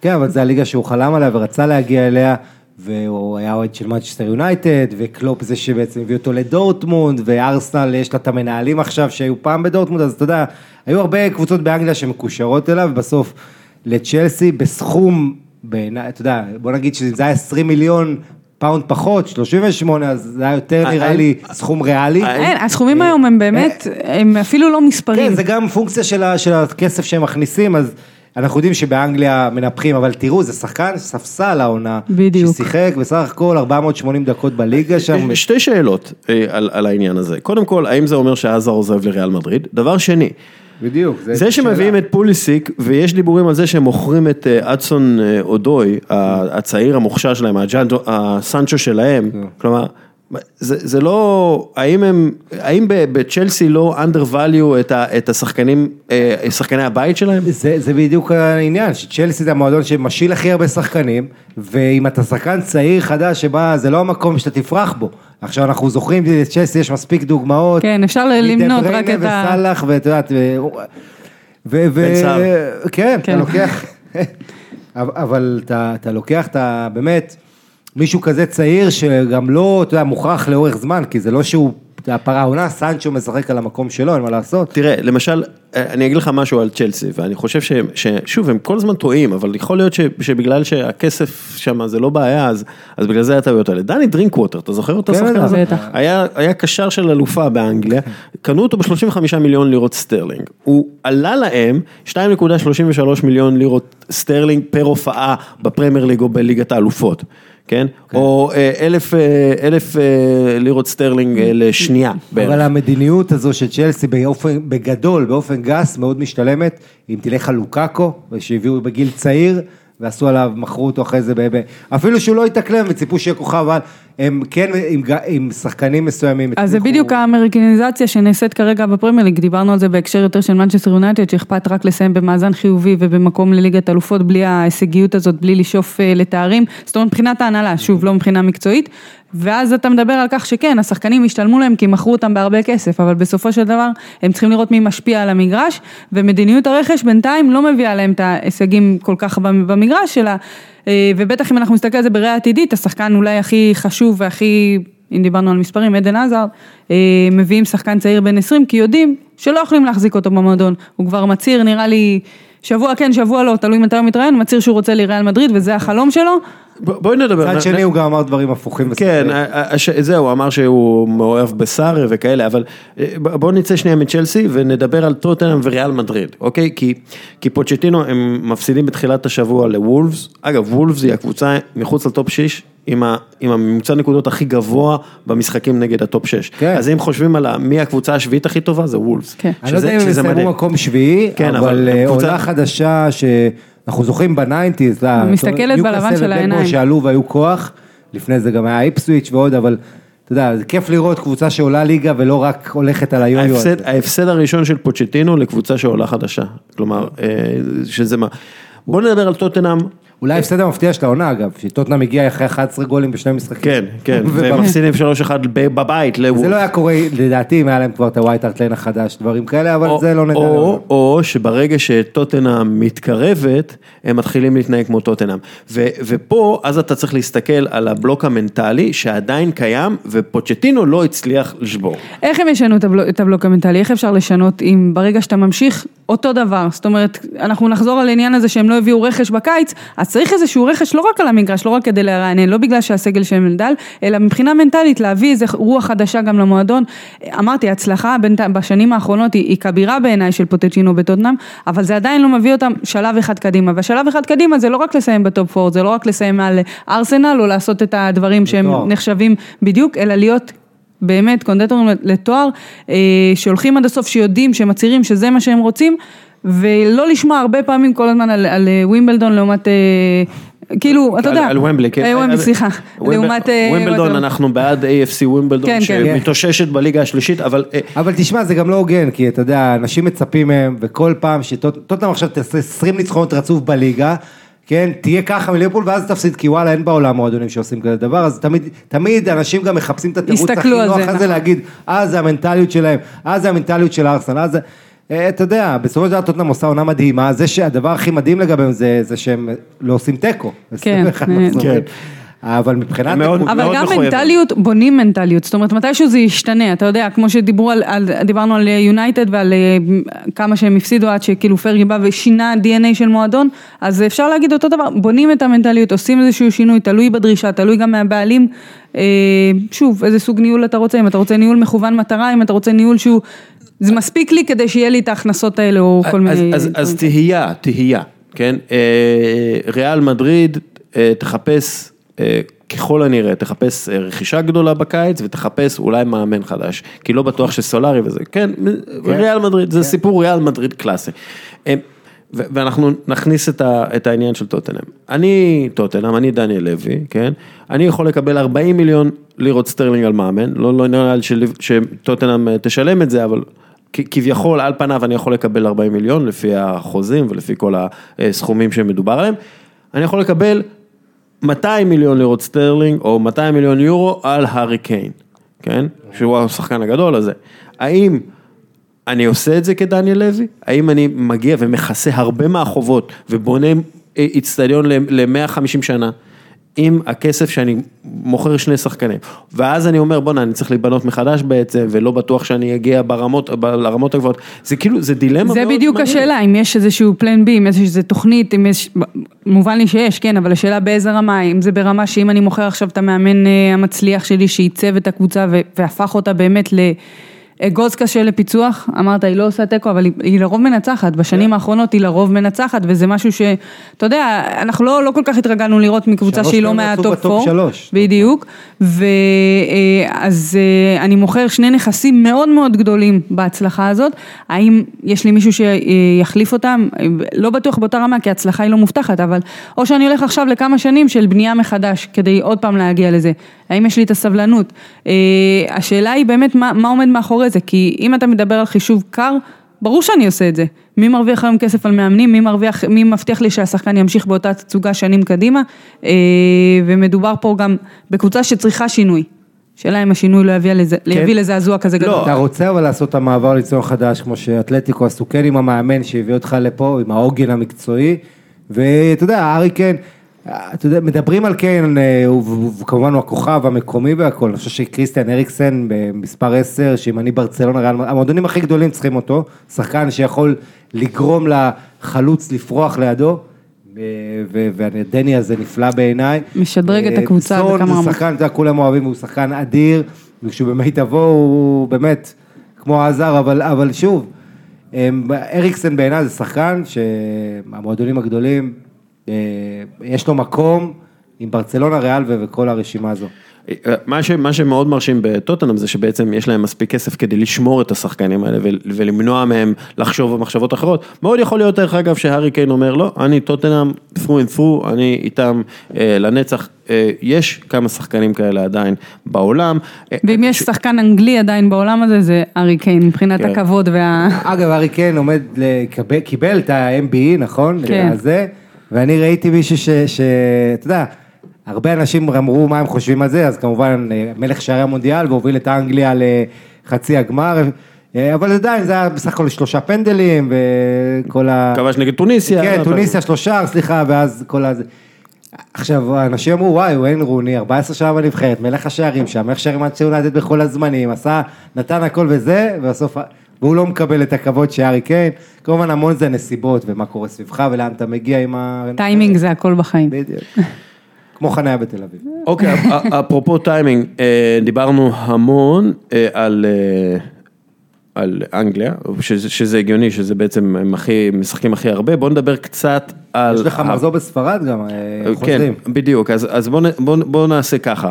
בואו נתחיל קצת באיטליה, נעבור לספרד, שוק העברות השחקנים ואז אה, נ, נסכם, יש לנו בערך חצי שעה. אבל נתחיל עם, אה, עם איטליה, הסיפור הגדול בעצם שהיה בתחילת השבוע הזה, זה היה בעצם עבר, ההחלטות בVAR, אה, וכשאתה מסתכל על אה, נתונים, ומה ה VAR עושה, אז קודם כל, יש פחות diving, יש פחות, אה, אה, הרבה פחות, ירידה של. כן, הרבה פחות. ניסיונות להטות את השופט, כן, אפשר להגיד. יש. הרבה פחות, כלומר אנחנו מדברים על 50 אחוז פחות, משהו כזה, אה, אבל כשמסתכלים על מספר הפנדלים שבסריה A יש, ב-2018-2019, זה 25 פנדלים פחות. פחות. מאשר, מה- בתקופה, מאותה תקופה בשנה שעברה. כלומר, לא, יש פחות- שעברה היה עבר. נכון. לא, נכון, אני אומר, כאילו, התרגלו לזה. ויש לך פחות פנדלים, כן, כי קבוצות הבינו איך משחקים עם עבר הזה, כנראה. או שיש פחות... יש פה כמה עניינים, קודם כל בקיץ האחרון השופטים באיט... ב... בכל המדינות, אבל באיטליה אני גם ראיתי את זה, יצא לי לעקוב, שהשופטים התכנסו ועשו רפרש, אתה יודע, דוח אחרי העונה הראשונה בעקבות עבר, הנתונים הרשמיים הראו ש-90% מהטעויות אה, אה, ירדו או תוקנו, אה, הטעויות הקריטיות בוא נגיד, שמביאות, ל...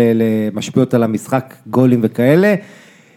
שוב, זה נתונים שהם איתם תמיד, כאילו מי שבודק זה סמכויות שיפוט שיש להם אינטרס להראות אה, משהו, אבל אה, בגדול, אחד הדברים שהתעסקו בהם זה מה זה, זה הפנדל, זה סוגיית היד, מתי זה פנדל, מתי זה לא, ופה זה גם היה מאוד משמעותי עם שני פנדלים במשחק של סמדוריה יובה. אה, וביטול שער בדקה כן, ה-90. הביטול שער היה מנבדל, שאתה יודע, אבל העניין שקוראים המון, ויש, זה, זה עם הידיים, מה עושים, מה בעצם נגיעת יד ברחבה, מתי זה עבירת יד, ויש כאן חוסר אחידות כי זה נתון לשיקול דעת של השופט תמיד, והעניין הוא שהתקנות באיטליה יש הרגשה, קצת הולכות לכיוון לתת פנדל בקלות מדי, ראינו את זה אגב במונדיאל כבר, אם אתה זוכר הפנדל של צרפת מול קרואטיה, שאני לא הייתי שורק כן. עליו, שפגע למישהו ביד. לא, אבל אנחנו כן רואים פחות תפיסות ברחבה, כן. פחות אה, ניס- ירידה לטאקלים, אתה יודע, כאילו, באופן כללי נעשה צדק, זה אפשר להגיד אה, ככה בגדול. והמאמנים גם אומרים לשחקנים שלהם, היום רואים את זה בטלוויזיה, זאת אומרת, אתה לא יכול לעשות איזה משהו ואז לצאת מזה. כן, אין, אה, אין לך מתנות חינם מה שנקרא, אבל באופן כללי כן, נעשה צדק, אבל שוב, אנחנו נחזור לבסיס של העניין, וכל פעם שיעלה הוויכוח על עבר או על איזה החלטת שיפוט אה, מעוררת מחלוקת, החוקה היא לא, היא לא אחידה, החוקה היא לא ברורה, היא לא נהירה, כמו שאמרת, על עבירת יד ברחבה, אז זה לא רק זה, גם כל מגע, בכלל, מגע. כן, כל מגע, למה יש את- המשפטים האלה שעוברים להגיד, כן, בחצי המגרש אולי הייתי שורק עבירה על זה, אבל ברחבה לא. למה צריך להרוג ברחבה כדי שזה יהיה עבירה? החוק עצמו אה, נתון לפרשנות, נתון לשיקול דעתו של השופט, וברגע ששופט אחד מחליט שזה עבירת יד ושזה שווה פנדל, שיכול להכריע משחקים, יכול להכריע אליפות, ושופט אחר מחליט שזה נגיעת יד, אבל לא עבירת יד, ולכן אין פנדל, פה הטענה שלנו יכולה ללכת לכל מקום, וכמו שאמרת שבדקו את ה... בדקו את ההחלטות אנשים מטעם, אז ברור, כל דבר יהיה מטעם לפי השקפת עולמם גם. לא רק אם אני רוצה להראות אם ההחלטות היו נכונות ונעשה צדק, אלא באופן כללי, אני אחליט שזה, כמו שאמרתי, עבירת יד ואתה לא, ואני אבדוק את זה, אז אני אחליט, אגיד שההחלטה הייתה נכונה ואתה תגיד שלא. ו- וגם אגב, היו התחזויות שקייזה פעמיים השנה, סחט פנדלים כשלא נגעו בו, והשופטים החליטו עם עבר שהיה פנדל, זאת אומרת, עבר לא פותר בהכרח את הטעויות, זה עניין של שיקול דעת של שופטים, ששופטים טובים, כמו, ב- כמו בכל דבר. זה מה שנקרא, הבעיה כאמור היא אנלוגית. לא, היא אנלוגית, היא- כן. היא לא דיגיטלית, אבל הבעיה, אני לא בטוחה אגב שאפשר אגב, מה זה- להכריע, מה זה בדיוק. נבדל, מה זה נבדל? האם שחקן עוקף כן, עם באגודל עם. הציפורן את הזה, האם זה נבדל? כי זה לא נבדל, הוא לא אתה השיג יודע, איזשהו גם, אה, יתרון. גם יש כל מיני טכנולוגיות היום שמראים לנו בשידורים בטלוויזיה את קו הנבדל, אז יש אה, נכון חלק של המגרש כהה, חלק של המגרש בהיר, כדי להראות אה, איפה עובר הקו, ויש קו לבן באמצע. אתה יודע שאם אתה משנה את העובי של הקו זה משנה אם היה נבדל או לא? לא חושבים על זה אפילו כן. כמה אפשר לשחק עם הדברים האלה, וכמה אתה יודע... רגע המסירה. רגע בדיוק. המסירה שעוצרים את- את הוידאו על רגע המסירה וכל זה אין הרי לכוון, לעוזר השופט, הוא כן. צריך להחליט הרי במאית שנייה. אה, אגב, אני לא אוהבת ששופטים וכוונים אומרים כן, אנחנו צריכים לקבל מאות החלטות בדופק 200. אוקיי, זה העבודה שלכם. גם אני צריכה בתור שחקנית לקבל הרבה החלטות בדופק אל ת- אה, אל תתבכיינו, 200. אל תת- כן, זה זה העבודה שלכם. אבל אה, אני לא אוהבת שגם מבקרים אותם יותר מדי, גם אגב על החלטה שגויה כזו או אחרת. כמובן שאם היה נבדל של שלושה מטרים ולא שרקו לנבדל, זה... זה- הם כן. פשעו לעבודה שלהם, אבל לא- לא על הבדלים של יתרון- סנטימטרים, לא היה פעם יתרון התקפי? להתקפה, כאילו? נכון. בדיוק, היה יתרון במקרים של ספק, אבל מה עושה העבר? כאילו אומרים אין יותר ספק, אתה צריך לדעת, היה נבדל, לא היה נבדל, עכשיו יש מקרים עבר הוא בעצם מצה"ל, אחרי- אם אין ספק, יש ספק. היה או לא, עבר מה שהוא עשה. הוא גרם לכך שכוונים ירימו את הדגל רק בסיום המהלך. זאת אומרת שאם כן. הם אה, בספק אם היה נבדל, אז קודם ישלימו את המהלך, יראו אם היה גול או לא, ואז ירימו את הדגל. תגידו להם באוזן, שזה גם כן. אגב בעייתי קצת, אבל, אבל העניין הוא שאתה יודע, אתה רואה לפעמים באיטליה, אני יצא לי משחק אטלנטה לאציו 1-0 ואז תוספת הזמן, לאציו משווים, חוגגים דקות כמו שראינו לא מעט, ואז השער מבוטל ואתה רואה בריפליי איזה נבדל על באמת סנטימטר, סנטימטר. שאתה אומר מזווית אחרת, זה לא כמו, ש, כמו שאמרת כאן, אז גם הנבדלים זה עניין של... אה, אה, פתאום, איך, ו- ועוד משהו, רומא, ש- שמנצחת בבית והיריבות שלה לאחרונה גם כן, פנדלים של מתעלמים אפילו עם עבר, אה, למילן הגיע פנדל שהיה לא, זאת אומרת בעבר צריך שני דברים, צריך קודם כל מהירות החלטה, כי אנחנו לא אוהבים שהמשחק נתקע, ועיניים חדות, ו- ולצערנו זה, אה, זה עדיין לא שם כמו שאנחנו רוצים שזה יהיה, במאה אחוז, ומול סמדוריה, אני לא חושב שהיה נבדל. אה, ממה שאני יודע, אם שחקן התקפה מוסר הצידה או אחורה ואז בא הבלם ומעביר את הכדור לחלוץ שנמצא מול השער, עד היום אני ראיתי המון, המון שינו, מקרים שינו כאלה. את המ- מ- אה, אז את יכול להיות החוקה, ששינו. שינו את החוקה, פעם זה היה אם שחקן הגנה מתערב במהלך, אפילו מנסה לשחק בכדור ולא משחק, זאת אומרת אם אתה, אני מוסרת לך, אתה נמצא בנבדל, ודסקל עושה גליץ', מנסה לה, להגיע לכדור, זה מבטל את הנבדל, זה היה פעם, שינו את זה, החזירו את זה לכך שאם יש עמדת נבדל, עבירת נבדל, היא בכל מקרה קורית, זאת אומרת מרגע המסירה, לא משנה מי יתערב במהלך. אה, אבל החו- החוקה גם השתנה כל כך, כי הם לא מצליחים להגיע לאיזשהו נוסח בעיר שיגידו, פעם אמרו, אם הכתף בנבדל אז זה לא נחשב, או חלק גוף עליון, או כל מיני דברים כאלה. תשמע, קודם כל שהחוקה תהיה בהירה, אחרי זה נבוא בטענות למי שפוסק לפי החוקה הזאת. כמו שדיברנו על תקנון... אה, גפיים, אתה יודע, כל, אם יש לך כל גף שהוא מחוץ ל... כן. אבל, אבל, אה, נבדל אני מדבר. אה, כן, ועוד משהו, אה, אה, גם בכל שנייה, השער היה ברומא. בוא- זה- בוא נדבר על מגמות שאנחנו רואים בליגה. אה, יובנטוס אה, שוברת שיאים, אה, די בורחת לליגה, תשע נקודות מעל נפולי, במקום השני אינטר. אה, 39 נקודות מול 53 של יובנטוס, כלומר, מחוץ שאם אין את לתחרות. יובנטוס, אז אנחנו אומרים שנפולי בעונה טובה מאוד, כן? זה כן, ברור לנו. כן, לאציו, מילאן, רומא ואולי סמפדוריה נלחמות על המקום הרביעי. מי הקבוצה שנראית הכי טוב בעיניך מבין כל הקבוצות האלה? חושב שאטלנטה היא הפספוס הכי גדול, כי זה מועדון ש... אגב, אטלנטה לא רחוקה מלאציו, היא בארבע נקודות מאחורי לאציו, תסתכל על מקום הפרש שמיני. שערים של אטלנטה. כן, הפרש שערים אה, של לאציו. היא נתנה 6-2 אטלנטה עכשיו על אודינזה, וזו קבוצה שגם מול הגדולות אה, כמעט כל התוצאות שלה טובות, כולל 4-1 על אינטר, ו- 2-2 מול יובה. 2-2 מול יובה, שהיא גם יכלה לנצח, ו-2-2 בחוץ אצל מילאן ועוד. אה, העניין עם אטלנטה זה גם שפתיחת העונה, שהם עפו מול קופנהגן בפנדלים, ואז היו להם רצף שלא התאוששו באמת, ודי גמר אותה. ויציבות, שזה בעיה גדולה, בעצם בליגה הזאת כיום, אה, קצב צבירת הנקודות מקום רביעי ומטה מאוד נמוך, מאוד צפוף מקום רביעי עד 12, אפילו פארמה בתמונה ו- וכאלה. אה, טורינו זה הקבוצה הכי קשוחה בליגה הזו, אה, קבוצה שלא כיף לראות אותה, אבל עושה מלא עבירות ולא נותנת לך לשחק וממיסה את המשחק, וקבוצה שקשה לשחק לה טורינו. קבוצה איטלקית של פעם. כן, לאציו אה, בעונה שעברה היו אדירים ואנחנו זוכרים את הסיום עונה קורע לב, אבל לאציו בינתיים לא פוגעים, מילאן סיפור עצוב, אבל יש את ינואר עכשיו נראה מה יהיה, מה אתה- זה. ממש ההקבלה שעשית מקודם, יונייטד, מילאן, מכבי חיפה, היא היא מדהימה בעיניי. כן, וג- וגטוזו שם לא כבשו ארבעה משחקים, כל ה... אבל אז הם ניצחו אה, כן, במשחק הצבעה האחרון. שתיים אחת, ומוריאל בינתיים עבר לפיורנטינה שדיברו עליו, וסס פאברגה שדיברו עליו הגיע, הלך למונקו, זאת אומרת כל השחקנים ש... הוא- לא עדיין- עדיין לא הלך. עדיין אבל- לא, אבל זה הדיבור. כן, מי בעצם, פרנקו סנסי אולי יגיע לשם, שקשר מססוולו, אני לא יודע, אתה יודע, חסר להם קצת מ- מילאן מדברים על Elliott Management שעם הבעלים בעצם, שהם אה, לא יכולים לרכוש אף אחד בגלל ה fair play הפיננסי והם צריכים לקצץ הרבה בהוצאות. את מי זה ייקחו נראה- ממילן? או, למכור, כלומר, אתה יודע, הם, הם, צריכים למכור מישהו בהרבה והם לא רוצים בגלל שזה בעיה, כי, כי אז יגידו שהם אה, מוכרים נכסים וכאלה, אני לא קצת, אתפלא אם מילאן תיקח את ה fair play הפיננסי הזה ל CAS, לבית דין העליון, כי מילאן זה מועדון מאוד מתוסכל, יש להם המון כסף, למעשה לזינגר, לקרן גידור הזאת, המשפחה, האחים זינגר, יש הרבה כסף לשים, פשוט אה, הרגולציות אומרות להם אל תשימו. אז אה, הם מרגישים מתוסכלים מזה, מילאן מאוד חייבת, חייבת את ליגת האלופות בשביל, אתה יודע, שנוכל להוציא, הקאנט שלנו לא, שחקן שאתה יכול לעשות עליו אולי 20 מיליון, אה, אבל עוד פעם, זה לא, אתה יודע, זה לא... שוב, כדי שהם לא ימכרו ב- בסכומים שהם רוצים, הם צריכים להצליח, ובינתיים הם לא מצליחים. ברגע שהם יצליחו, יהיה יותר זרקורים על השחקנים שלהם, וזה הפרוספקט היחיד שיש אה, למכור. סבבה. היגואין מורטה, אני לא יודע אם זה... שוק העברות השחקנים ולשלב בפנים את הכדורגל הספרדי ואז אנחנו אה, נסכם עם איזה משהו, עם המסר של האו- לאומה, כן. של אושרת. לא, לא שלי, אני אעביר רגע, אני אה, רוצה. גם כמה דברים על 2019 בסוף. כאילו, אתה סבבה, יודע, סבבה, נדבר גם על 2019, אנחנו בכל זאת שנה חדשה, צריך לקבל אותה כמו שצריך. אה, אחד מהשחקנים שמילן יכולה להביא בגלל שהוא לא עולה להם שום כסף חוץ מהעברות, זה דייגו גודין, שהוא ופליפה לואיס אה, אה, דוחים הצעות של אתלטיקו מדריד. אה, והם עכשיו אה, יכולים לנהל משא ומתן עם כל שחקן, אה, כל קבוצה מחוץ לספרד, אה, אז יש, יש את הדיבור על זה.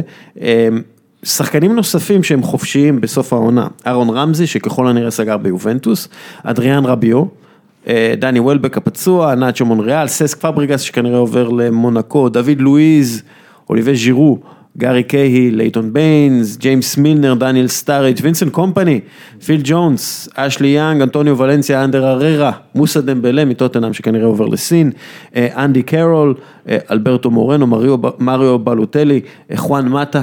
יאסין ברהמי, מוניר אל-חדידי, אה, אל-חדדי, אה, מתאו דרמיאן, מקס קרוזה שעושה עונה נפלאה, אה, ווילפרד בוני מידוענו, מה עם דני אלווס? מה? ווילפרד, מה עם ווילפרד בוני גינזבורג?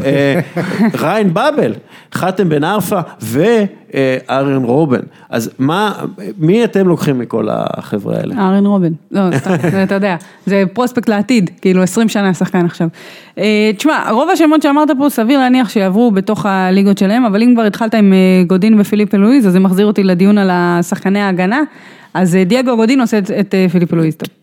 תביאו לי את דיגו גודין לארסנל בבקשה, אה, עכשיו. אה, אני חושב שגודין אחרי השיא, מי שראה עונה הוא כבר, זאת אומרת... יש לנו, יש לנו מלא זקנים בהגנה, כן, יאללה אבל, תביאו אבל לך. אה, בסדר, תשמע, גודין בסופו של דבר אתלטיקו מצטערת שהיא לא מכרה אותו בקיץ, שהייתה יכולה לעשות עליו אולי קצת קופה, שיונייטד רצו אותו ויובה וזה, והיה לו כמה משחקים חושך העונה, גם מול ולנסיה, ואיכשהו הגולים שאתלטיקו ספגה עונה הרבה הגיעו עליו. בצורה... אגב, הוא כבש גם גולים. כן, אבל בצורה... לא, תמיד הוא היה כובש, אבל בצורה ההגנה... לא טיפוסית, אני חושב שיש לו קצת ירידה ומזהים את זה כן, באתלטיקו. עדיין- הם עדיין הקבוצה עם ההגנה הכי טובה, כאילו יחד עם ליברפול, כן, אבל- שוב, אתלטיקו, אה, כן, אני חושב שההגנה שלה תעבור איזה איזה אה, שינוי אה, רציני. בלוטלי יכול למצוא, הוא וויארה בקאסח, זה כן. מכות שהייתי רוצה לראות דרך אגב, אה, אבל כאילו מהשחקנים האלה שאתה יכול להביא מאוד בזול עכשיו, כי הם בעצם או בחינם בסוף השנה, מי אתה, על מי אתה מוציא את הכסף הזה? שחקן פנוי, תראה, אני רק רוצה להעיר, אושרת תענה עכשיו, אני אגיד לך שגם צריך להסתכל על השוק הסיני שפתוח ופייט, ויש לא מעט שחקנים שפוזלים לשם, קורצים לשם, זה סוג של מפלט טוב. אה, פייט, פייט לפי דעתי הוא עדיין השחקן שיצר הכי הרבה הזדמנויות כן, בווסטה נכון. מאז 2010 או כן, משהו כזה. כן. טוב, לא אה, חוכמה. אבל לא, הוא עדיין- אה, מוביל את זה. סס פבריגס לדעתי הוא אה, אחת הסחורות החמות. אה, גם חואן מטה, אתה יודע, זה שני שחקנים שקצת מזכירים אה, אחד את השני. אה, רמזי, כמובן. רמזי, שאתה יודע, שחקן שכל הזמן אוהבים להספיד, או שהוא אוהב, אה, לא משנה. ו... הוא אוהב להספיד. הוא, אוהב, הוא מספיד לפ- בטרם עת מה שנקרא, ו... אבל אם אתה אומר קבוצה כמו יובנטוס, שאתה יודע, super club כזה, יובנטוס מתמחה בלהביא את השחקנים האלה בחינם, הביאו את כן. אמרה צ'אן, הביאו מלא שחקנים בחינם, כאילו. וזו בחירה מאוד מאוד נכונה. אה, אני חושבת שאלה השחקנים, אה, כמובן תמיד השחקנים שמגיעים ממועדונים גדולים מהפרמייר ליג זה כבר שחקנים שהם מעוצבים ושחקנים שיודעים להתמודד עם הרבה לחצים, אה, מבחינה אישיותית אני אומרת, ואני, ליבי עם שחקני הקישור, אז תמיד אני אבחר אותם. וקיילור אה, נאבס, אה. יש דיבור על ארסנל, למה? כאילו, אני באמת תוהה, מה מה זה הסיפור הזה? למה? כי ארסנל, אה, ברנדנו כנראה לא שכנע אותה מספיק, אה, וצ'ך אה, אחרי ימיו הטובים. אה, מחפשים שוער, תשמע, נאבס לקח את ליגת האלופות עם ריאל, אה, הוא מחפש, השאלה היא מבחינתו לשחק באנגליה זה סגנון שונה לגמרי מספרד, אה, זה אתגר אחר, ו- ושוב, הוא גם לא מגיע בהכרח כשוער ראשון. כן, אחר. אנחנו גם לא יודעים אבל מה, מה בונים בדיוק שם בארסנל, כאילו בגלל שזו תקופת בנייה וחלון העברות שהם רוצים ככה קצת יותר אה, להתחזק, אה, מאמן חדש. שוט סטופר מדהים. אה, כל, אה, כל קבוצה תזכה בו, אה, שתחתים אותו תזכה בו, אה, שוב, הוא רוצה להיות שוער ראשון, כי אחרת הוא יכול להיות במועדון הכי גדול בעולם ולהיות שוער שני, ולשחק מדי פעם בגביע או בליגת האלופות, או למרות שעכשיו הרוטציה הזאת קצת הפסיקה, אבל אה, באופן כללי, הוא שוער מעולה, אין, אה, אין ספק בזה. שלו- בראבו, את יודעת, שהגיע לסיטי, לא היה לו קל, זה, זה, זה, המעבר הזה הוא לא, לא פשוט, אבל, אה, אבל זה, זה אתגר גדול, ואני חושב שהוא חייב לעבור, כי אחרי שקורטואה שוער ראשון כן. בריאל, ואין עוררין על כך, אז אנחנו גם. קצת שוכחים שהתנאים בפרמייר ליג והמשכורות הם בדרך כלל הרבה יותר גבוהות ממה שאנחנו, ממה שהם רגילים, אנחנו לא רגילים לקבל, ממה שהם רגילים, אז זה גם שיקול. אה, גם יש דיבור על אבר בנגה, אה, אפרופו ארסנל, יש את אה, דיבור על פפה מליל ש- שנותן עונה טובה אה, ניקולה פפה, גם דיברו על צ'נגיז אונדר, לפי דעתי לארסנל אין כסף לרכוש את כל הדברים האלה, בטח לא, אני לא מצליח להבין למה להוציא 16 מיליון יורו על שוער שני אחרי שאתה מביא את לנו שהוא שוער יחסית צעיר, כאילו. לא, לא, לא כל כך מובן לי, אבל וואטאבר, במיוחד כשאתה צריך בלם, כאילו, צריך אה, שחקני או הגנה. שלושה.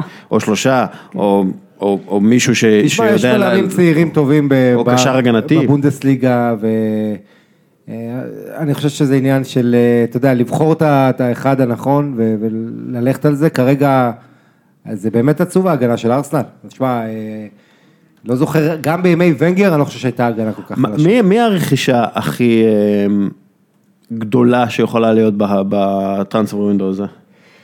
אה, תראה, אנחנו לא מצפים לבומים גדולים, בטח אה, בספרד, כי אתה יודע, רוב השריפות קובו, איסקו יישאר, אחרי הדיבורים על ה...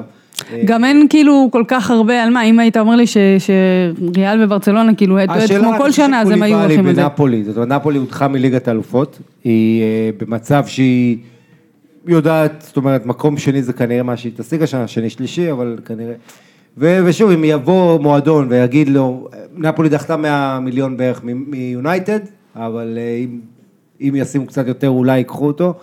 אה, אז כן, אני חושב שקוליבאלי זו סחורה מאוד חמה. אין קולו הבלם של טורינו, שהוא, אני קורא לו קוליבאלי בקטן, בזול, הוא גם בלם נהדר שיכול אה, להוסיף הרבה. אה, בוא נגיד ששחקני הגנה דווקא, בניגוד לשנים האחרונות, שחקני הגנה אמורים להיות הסחורה החמה, כי שחקני התקפה אנחנו יודעים ש... אז איזה המעברים- קוליבאלי ו- ומי עוד, כאילו? קולו, כן. אה, מי עוד? יש, אה, אתה יודע, יש לך בלמים, ב- בספרד אתה יכול למצוא, אבל...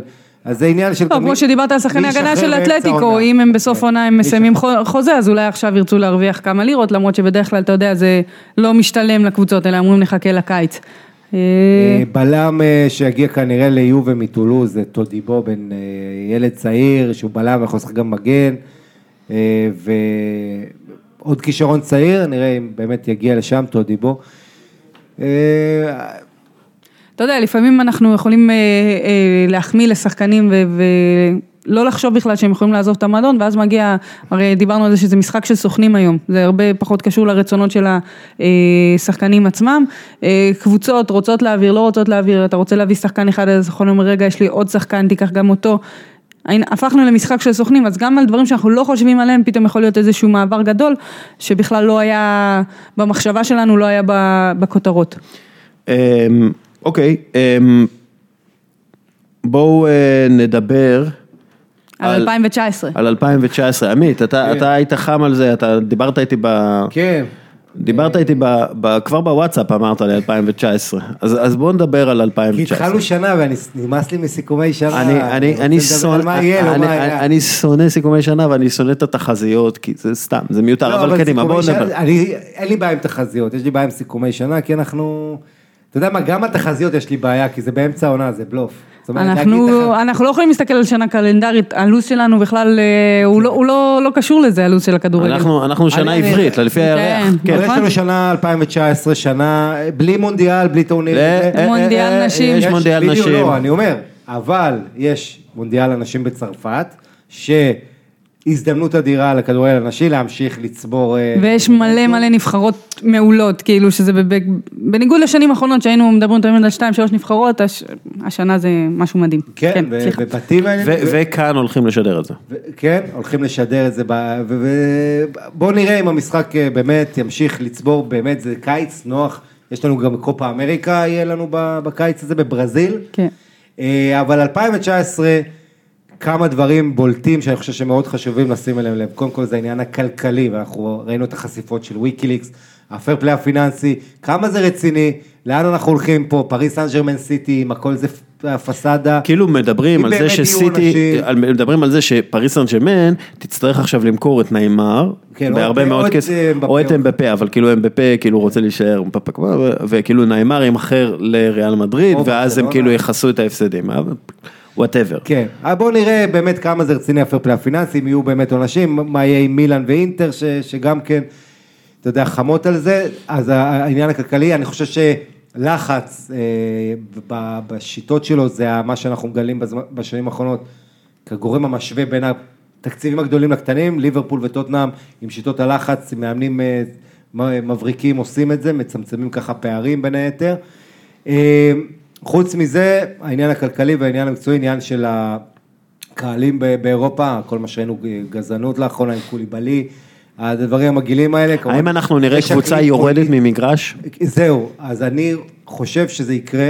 גם אני. שאנחנו נראה ב-2019, זה סוג של נקודת רתיחה בעידן, אתה יודע, גם יש את העניין הפוליטי, אה, כל הימין החדש, אל תראה איך שתקרא לזה באירופה, אה, ש- שקם עם סממנים שגם פשיסטים וכל, או גזענים או איך שתקצר, ויש את ה...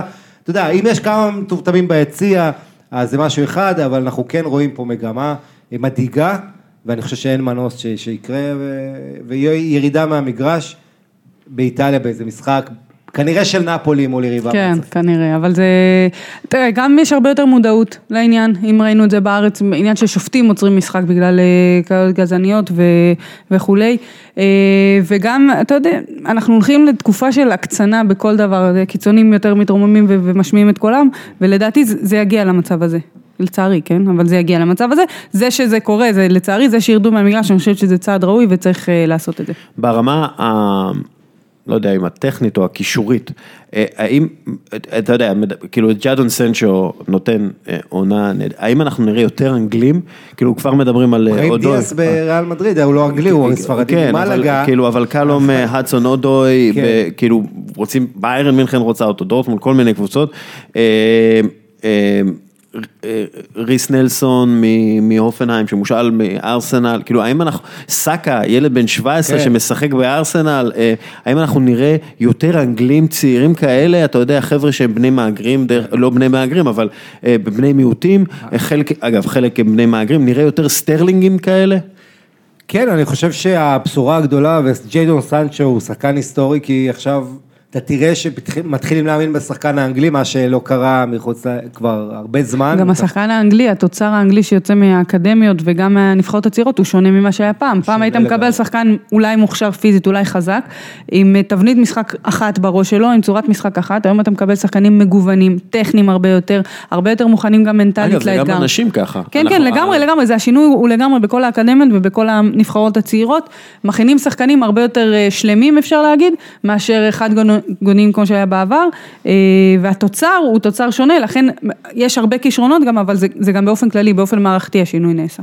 כן, זה אגב זה מחזיר אותנו לפינת באמיתי מתחילת הזה, שתראה איזה דומיננטיות מטורפת של האנגלים, הרבה בגלל סנצ'ו, אבל שוב, הוא 38, 55 אחוז כן, מהשחקנים האנגלים. יש עוד חבר'ה צעירים, ואני חושב ששוב, אנחנו, הפרמייר ליג, ואני חושב שאנחנו גם נראה יותר שחקנים, כישרונות באיטליה, גם יוצאים החוצה את המגמה הזו, בגלל שגם שם יש אה, המון זרים. אה, וכן, אתה צריך, ל- ל- ל- מנשה גלדבך, דורטמונד אה, ומועדונים אתה יודע, בספרד כזה דרג שני, סלטה וכאלה, אתה יודע, יש שם אחלה אווירה להתקדם ולעשות, לעשות, להטמיע את עצמם, בעצם לתקוע את סליחה, בכדורגל האירופי ברמות הגבוהות, ואני חושב שזו הדרך, וזה זה כיף לראות, הלוואי שיהיו עוד כאלה כמו סנצ'ו, ויהיו. אמ, אוקיי. אמ, מייסון מאונט כמובן, אחד מהשמות. נכון, מייסון מאונט אה, ששייך לצ'לסי. אמ, טוב, בואו בואו בואו אה, בואו בואו נראה, בואו תפסיקו עם התחזיות האלה, בואו נראה מה קורה. אה, אז ככה, אה, אנחנו לקראת סיום, ואני רוצה להפנות. את הכל, אנחנו לא מדברים יותר, לא סתם, אנחנו נדבר בסוף, אבל אה, אושרת, יש לך פה מסר לאומה. אז זהו, אז, אה, אז זה לא מסר שלי, אני רוצה להציף משהו שקרה בשבועות האחרונים. אה, קרין סנדל, חברתי היקרה, היא אחת מקפטנות של נבחרת ישראל, שיאנית ההופעות בנבחרת ישראל. התפרסמה בשבועות האחרונים, היא גם אחות של שחקנית ילדים מפורסמת שירן סנדל, והיא גם התחילה לצאת עם... סלב אפשר להגיד. מי זה? אה, לא, ישראל אוגובלו, אני מקווה שאני אומרת את השם שלו נכון, אה, יוצא האח הגדול. הגדול, כן. אה, ובעקבות כך היא קיבלה המון המון הטרדות וקללות והערות אה, פוגעניות. איפה? בעיקר באינסטגרם, זה פורסם, היא פורס, התפרסמה בערב טוב עם גיא פינס וכל מיני כאלה, והם פרסמו גם את הסיפור ברשתות החברתיות, אבל הכל התנהל, אה, הרוב התנהל באינסטגרם, ובעקבות כל ההטרדות האלה וכל ההערות האלה, היא כתבה פוסט שאני אקריא אותו מילה במילה ו- ותבינו כבר מה המסר אה, לבד. אז היא אומרת ככה, קיבלתי בימים האחרונים המון הודעות תמיכה מכל אלה שנפגעו בשמי, מאנשים שהיד שלהם קלה על המקלדת. אז קודם כל רציתי להגיד המון תודה, ובאותה נשימה היה חשוב לי להעביר לכם כמה דברים בחזרה. אחד, החברה שלנו מנסה ליישר אותנו לאידיאל יופי מאוד מסוים. במציאות 99% מאיתנו לא נראים או נרא, נראה ככה בעתיד. אז ברור שבשאיפה הזאת לשלמות אפשר לתקן הכל בפילטרים, אבל זה מזויף. נשים אמיתיות בעולם הזה קיימות בכל הצבעים והצורות, והן לא פחות נשים מהאידיאל שמוצג לנו במדינות, במדינות השונות. כולנו שוות בדיוק כמו שאנחנו. הסטנדרט החברתי למה זה אומר להיות אישה בימינו הוא בלתי אפשרי. התגובות המכוערות כלפיי הן חלק מהתופעה שגורמות לכל כך הרבה ילדות, נערות ונשים לסבול מדימוי גוף שלילי. שתיים, אישה שלובשת בגדי ספורט שיש לה שרירים, שהיא תחרותית, שהיא ווינרית על המגרש, היא עדיין אישה. שום ענף ספורט לא שייך לשום מגדר. לשחק כדורגל או כל ספורט אחר לא הופך אף אישה לגברית. אני גאה בשרירים שלי, הרווחתי אותם בדם, יזע ודמעות. באימונים קשים כל יום, לפעמים בשש בבוקר, לפעמים בשלג ולפעמים ב-40 מעלות חום. שלוש, הכדורגל נתן לי המון בחיים. ביקרתי עשרות מדינות בעולם, זכיתי באליפויות, הכרתי חברים מכל קצוות תבל וקיבלתי ערכ- ערכים כמו מוסר עבודה, התמדה, הישגיות וקבלת האחר, שילוו אותי לכל החיים. אז תחלמו בגדול, אל תקטינו את עצמכם בשביל אף אחד אחר. אל תיתנו לאף אדם להחליט עבורכן מה אתן כן יכולות לעשות ומה אתן לא יכולות. אתן יכולות הכל. תבחרו להיות הנשים העוצמתיות והחזקות שאתן בכל יום מחדש.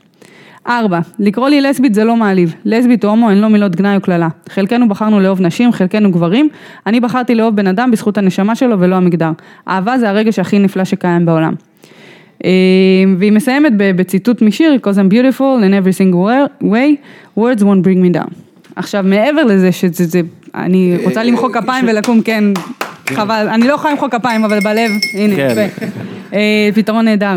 אה, מסר, יפה, כן, מסר, לא, לא, לא, בוא, מסר. עוצמתי אה, ומדהים, גם לגבי נשים בכלליות, גם לנשים ספורטאיות, וגם לגבי נטיות מיניות שהן בכלל off the table לא אמורות להיות איזשהו, איזשהו נושא לוויכוח או בטח לא להעלבות, כמו שהיא אמרה, זה, אין פה שום מילות גנאי. אה, ואני יכולה להגיד לכם, אני קצת עברתי גם על האינסטגרם שלה וגם על אה, תגובות של אנשים אחרים. נכנסו פה, נכנסו בה ברמה האישית וברמה, ברמת המראה וברמת האופי וברמת כל החלטה בערך שהיא קיבלה מה? בחיים שלה. על מה? היא על כלום. התחילה לצאת עם... אה, לצאת עם מישהו כן. שיצא עם קנאה, מישהי, קנאה כן, קוראים בדיוק. מקנאה, זה לא משנה מה הסיבה, שנאה תמיד תהיה בעולם ויש בריונות רשת אה, בכל יום, בכל שעה, כלפי כל אחד. ואני חושבת שמה שהיא אמרה, אה, זה דברים שאנחנו צריכים לקחת איתנו, כל אחד, גם לחלקת האלוהים הקטנה שלו, גם לסביבה הקרובה, וגם אנחנו כולנו כחברה, בטח ובטח בספורט, בטח אחרי מה שראינו שקרה השבוע גם בכדורסל, אה, אפליה וגזענות קיימת לכל כך הרבה, אה, בוא נגיד, אוכלוסיות, כלפי כל כך הרבה אוכלוסיות, כל מי ששונה מאיתנו במעט, וזה לא משנה במה, אנחנו ישר מדירים אותו, ישר אה, אה, מתנהגים אליו באלימות, אם היא מילולית או אם היא פיזית, והגיע הזמן להפסיק את זה, והגיע הזמן אה, לקבל את כולם אה, כמו שהם, ואני חושבת שהיא גם התחילה להצטלם השבוע לגולדסטריות אה, העונה השנייה, אז שגם שיהיה לה בהצלחה, וגם אולי זה הזמן לספר ככה ולחשוף. שהיא גם תתארח אצלנו באיזושהי מהדורה מיוחדת, שנעשה של כדורגל נשים, פודקאסט חדש, אנחנו נחשוף אותו בקרוב במלואו, אבל ככה זה איזה טיזר קטן. אה, ואני חושבת שאני אני מעריצה שלהם מאז שפגשתי אותה, שהיא הייתה בת 14 בערך, אבל היום ובעקבות הפוסט הזה, אני אולי המעריצה הכי גדולה שלה. ואני, מאוד. אני, אה, זה אני מאוד חושב יפה, אבל אני, אני רוצה זה, אה, בריונות רשת, אנשים קטנים מנסים להתבריין על אנשים גדולים וטובים מהם. זה, זה, זה, זה בריונות רשת. בדרך כלל בעילום שם, בדרך כלל, ובדרכים, לא, אה, גם לא. בעילום שם, אנחנו רואים בפייסבוק כל מיני אנשים שעם כן, ה- עם גם, התמונה גם. של הבן שלהם מדברים כן. אה, ב- בצורה ש- שאתה אומר, אה, אני הייתי רוצה לתת לו אגרוף בפרצוף על איך שהוא מדבר ליד הבן שלו, כן, אבל עזוב את זה, אני לא, אני גם כן, אה, אני לא הרבה אלים. פעמים, כן, אני גם כן הרבה פעמים אנשים כאילו מגיבים, זה, מזה. כולם סובלים מזה, אני- אני פשוט רוצה להגיד, אה, בריונים צריך להילחם נגדם, אין דרך אחרת. מישהו מתבריין, אז מה שקרין עשתה, שהיא עומדת על שלה, זה, זה, זה מה שצריך לעשות, לעמוד מולם. ואני אומר לכל אחד שיש לו חבר שהוא יודע שהוא מגיב, או, או רואה חבר שלו מגיב בצורה אחרת, כל אחד שיגיד בנחישות לחבר שלו, או לחברה שלו, למרות שזה בדרך כלל גברים, חלאס, מה אתה דביל? מה אתה טמבל? תפסיק עם השטויות האלה, מה, מה יצא לך מזה? תגידו את זה, תגידו את זה לחברים שלכם, זה, כי, כי זה תופעה, כמו שהיא קמה, היא יכולה גם לדעוך והיא תלויה באנשים, בסופו של צריך דבר. להבין שגם יש צד שני למקלדת, זאת אומרת יש בדיוק. מישהו שמקבל את ההערות האלה, ואני לא אוהבת להשתמש בדוגמה הזאת, אבל תחשבו ש- שהיה מדובר בכם או בילדים שלכם מקבלים את ההערות האלה, וכמו שאמרת, ועל מה גם, כאילו, אף בן אדם פה לא חטא, לא פשע, אה, רק בגלל שהוא מפורסם, או בגלל שהוא, כמו שאמרת, הוא גדול ממך, או חזק ממך, לא גדול כמובן באישיות, אלא אה, ברמת הפרסום, אז אה, צריך לחשוב, תמיד יש מישהו מהצד השני של המקלדת, זה מגיע, וגם אני אגיד לכם, כל אלה שגם אומרים שהם לא קוראים טוקבקים ותגובות, כולם קוראים, זה כולם מגיע, וגם אם אתה לא קורא את הטוקבקים ואת התגובות, זה מגיע אליך היום. כן, אה, מישהו יצלם, ישלח לך, תראו, זה, זה, אתה יודע, תמיד אתה שואל את עצמך, קודם כל, ההתלבטות הכי גדולה שלך זה בכלל אם, אם להתייחס, איך להתייחס, אה, אתה יודע, אם להגיב, כי ברגע שאתה בעצם נותן תשובה אחת, אתה לא, זה כמו תיבת פנדורה, זה עכשיו, יודע, התכתבות שתימשך לנצח, ואתה לא תוכל להגיד את המילה האחרונה, תמיד אה, הוא יחזיר. ו- ובדרך כלל 90% מהשיחות המשך זה על אותו נקודה אחת מסוימת. ממש. אה, ואתה יודע, רואים את זה הרבה, זה עצוב. אני חושב שאתה יודע, זה, ב- אתה יודע, לפעמים לא לכבודם של, של, שלנו ל- לרדת לזה, אבל כן צריך... אני יכולה להגיד לך שהרבה פעמים אני בוחרת לא להגיב, אבל זה אני בתוך האישיות שלי, אה, לאו דווקא, לא ברמה קיצונית כזאת, כן? לא ברמת קללות או הערות אה, פוגעניות ממש, אלא אנשים שמנסים סתם להדליק אותך, זה נקרא בשפת הרחוב, אה, אבל זה הבחירה האישית שלי וככה אני מתנהלת. כל אחד שמגיב ואומר, אני, אני גאה בהם, כאילו לא להיגרר לאיזה שהם ויכוחים חסרי תוכן, אבל כן לעמוד מול אה, מי שמתבריין עליך. אה, לא, יש ויכוחים שהם עניינים נכון. ומעניינים, ואז אתה יכול גם... אין, אין, יש, ברור, מן הסתם, אתה יודע, יש לך, המיעוט. יש לך ויכוחים אה, מצוינים, ואתה יודע, לפעמים מגיעים לטונים צורמים, כאילו באינטרנטים, כן, אבל הם ויכוחים, ואתה מדבר לאדם כ- בכבוד, מינימלי, כן, ואתה מד- אתה נותן הערות, אתה, אה, מה שיפה בפייסבוק, וויכוחים בפייסבוק, אתה יכול לחש- לקרוא, לחשוב, לחשוב. לכתוב, לערוך, לעלות. אתה לא ב- בצרחות אה, אה, שאולי קורות אה, בוויכוח אה, פנים בין פנים. חברים, פנים כן. אל פנים, אז יש יתרון, אבל אף אחד לא משתמש בו הרבה פעמים. בכל מקרה, חברים, אני חושב, אני, אה, המסר הועבר, אה, לגמרי. ו- ואני חושב, וכל מי שנשאר להאזין, אה, אני מקווה ש... אה, תסייעו אה, לנו להילחם נגד אה, בריונות אה, רשת, אנחנו מן הסתם ברשת, גם בפייסבוק, גם באינסטגרם, גם בפודקאסט זה רשת. אה, אגב, פודקאסט השנה, חברים, אה, כן? איפה אה, השמפניות? כן. אה, לא, לא הזכרנו את זה בגלל שאנחנו צנועים צנועים, וכאלה, אבל אה, פודקאסט השנה בכל יום נתון, תודה רבה לכם על אנחנו זה הנבחרת שהצבעתם לנו. צרפת של הפודקאסטים. הנבחרת צרפת של הפודקאסטים. לא, אבל זה יותר דומה? לאליפות העולם בג'ודו, שזה כל שנה. אתה יותר פוגבה בגלל אה. השיער וזה, ואני יותר קנטה בגלל השיער וזה, לא? אתה יותר גריזמן בגלל ה-71 משחקים בשנה שלו. גדול. אהבתי. אז בכל מקרה, חברים, תודה רבה לכם שהאזנתם, תודה רבה לכם שבחרתם בנו, עמית לוינטל, תודה, היה לי לעונג. אה, אושרת עיני, תודה רבה. אה, אח של אושרת העיר. דניאל. דניאל. תודה שהסעת אותי. כן, אה, היא לא יכולה. אוריאל דסקל הגדול. תודה לכם מאזינים, תודה לקפה אלי טורקי, תודה לבול קקטוס, תודה לשם, יאללה ביי.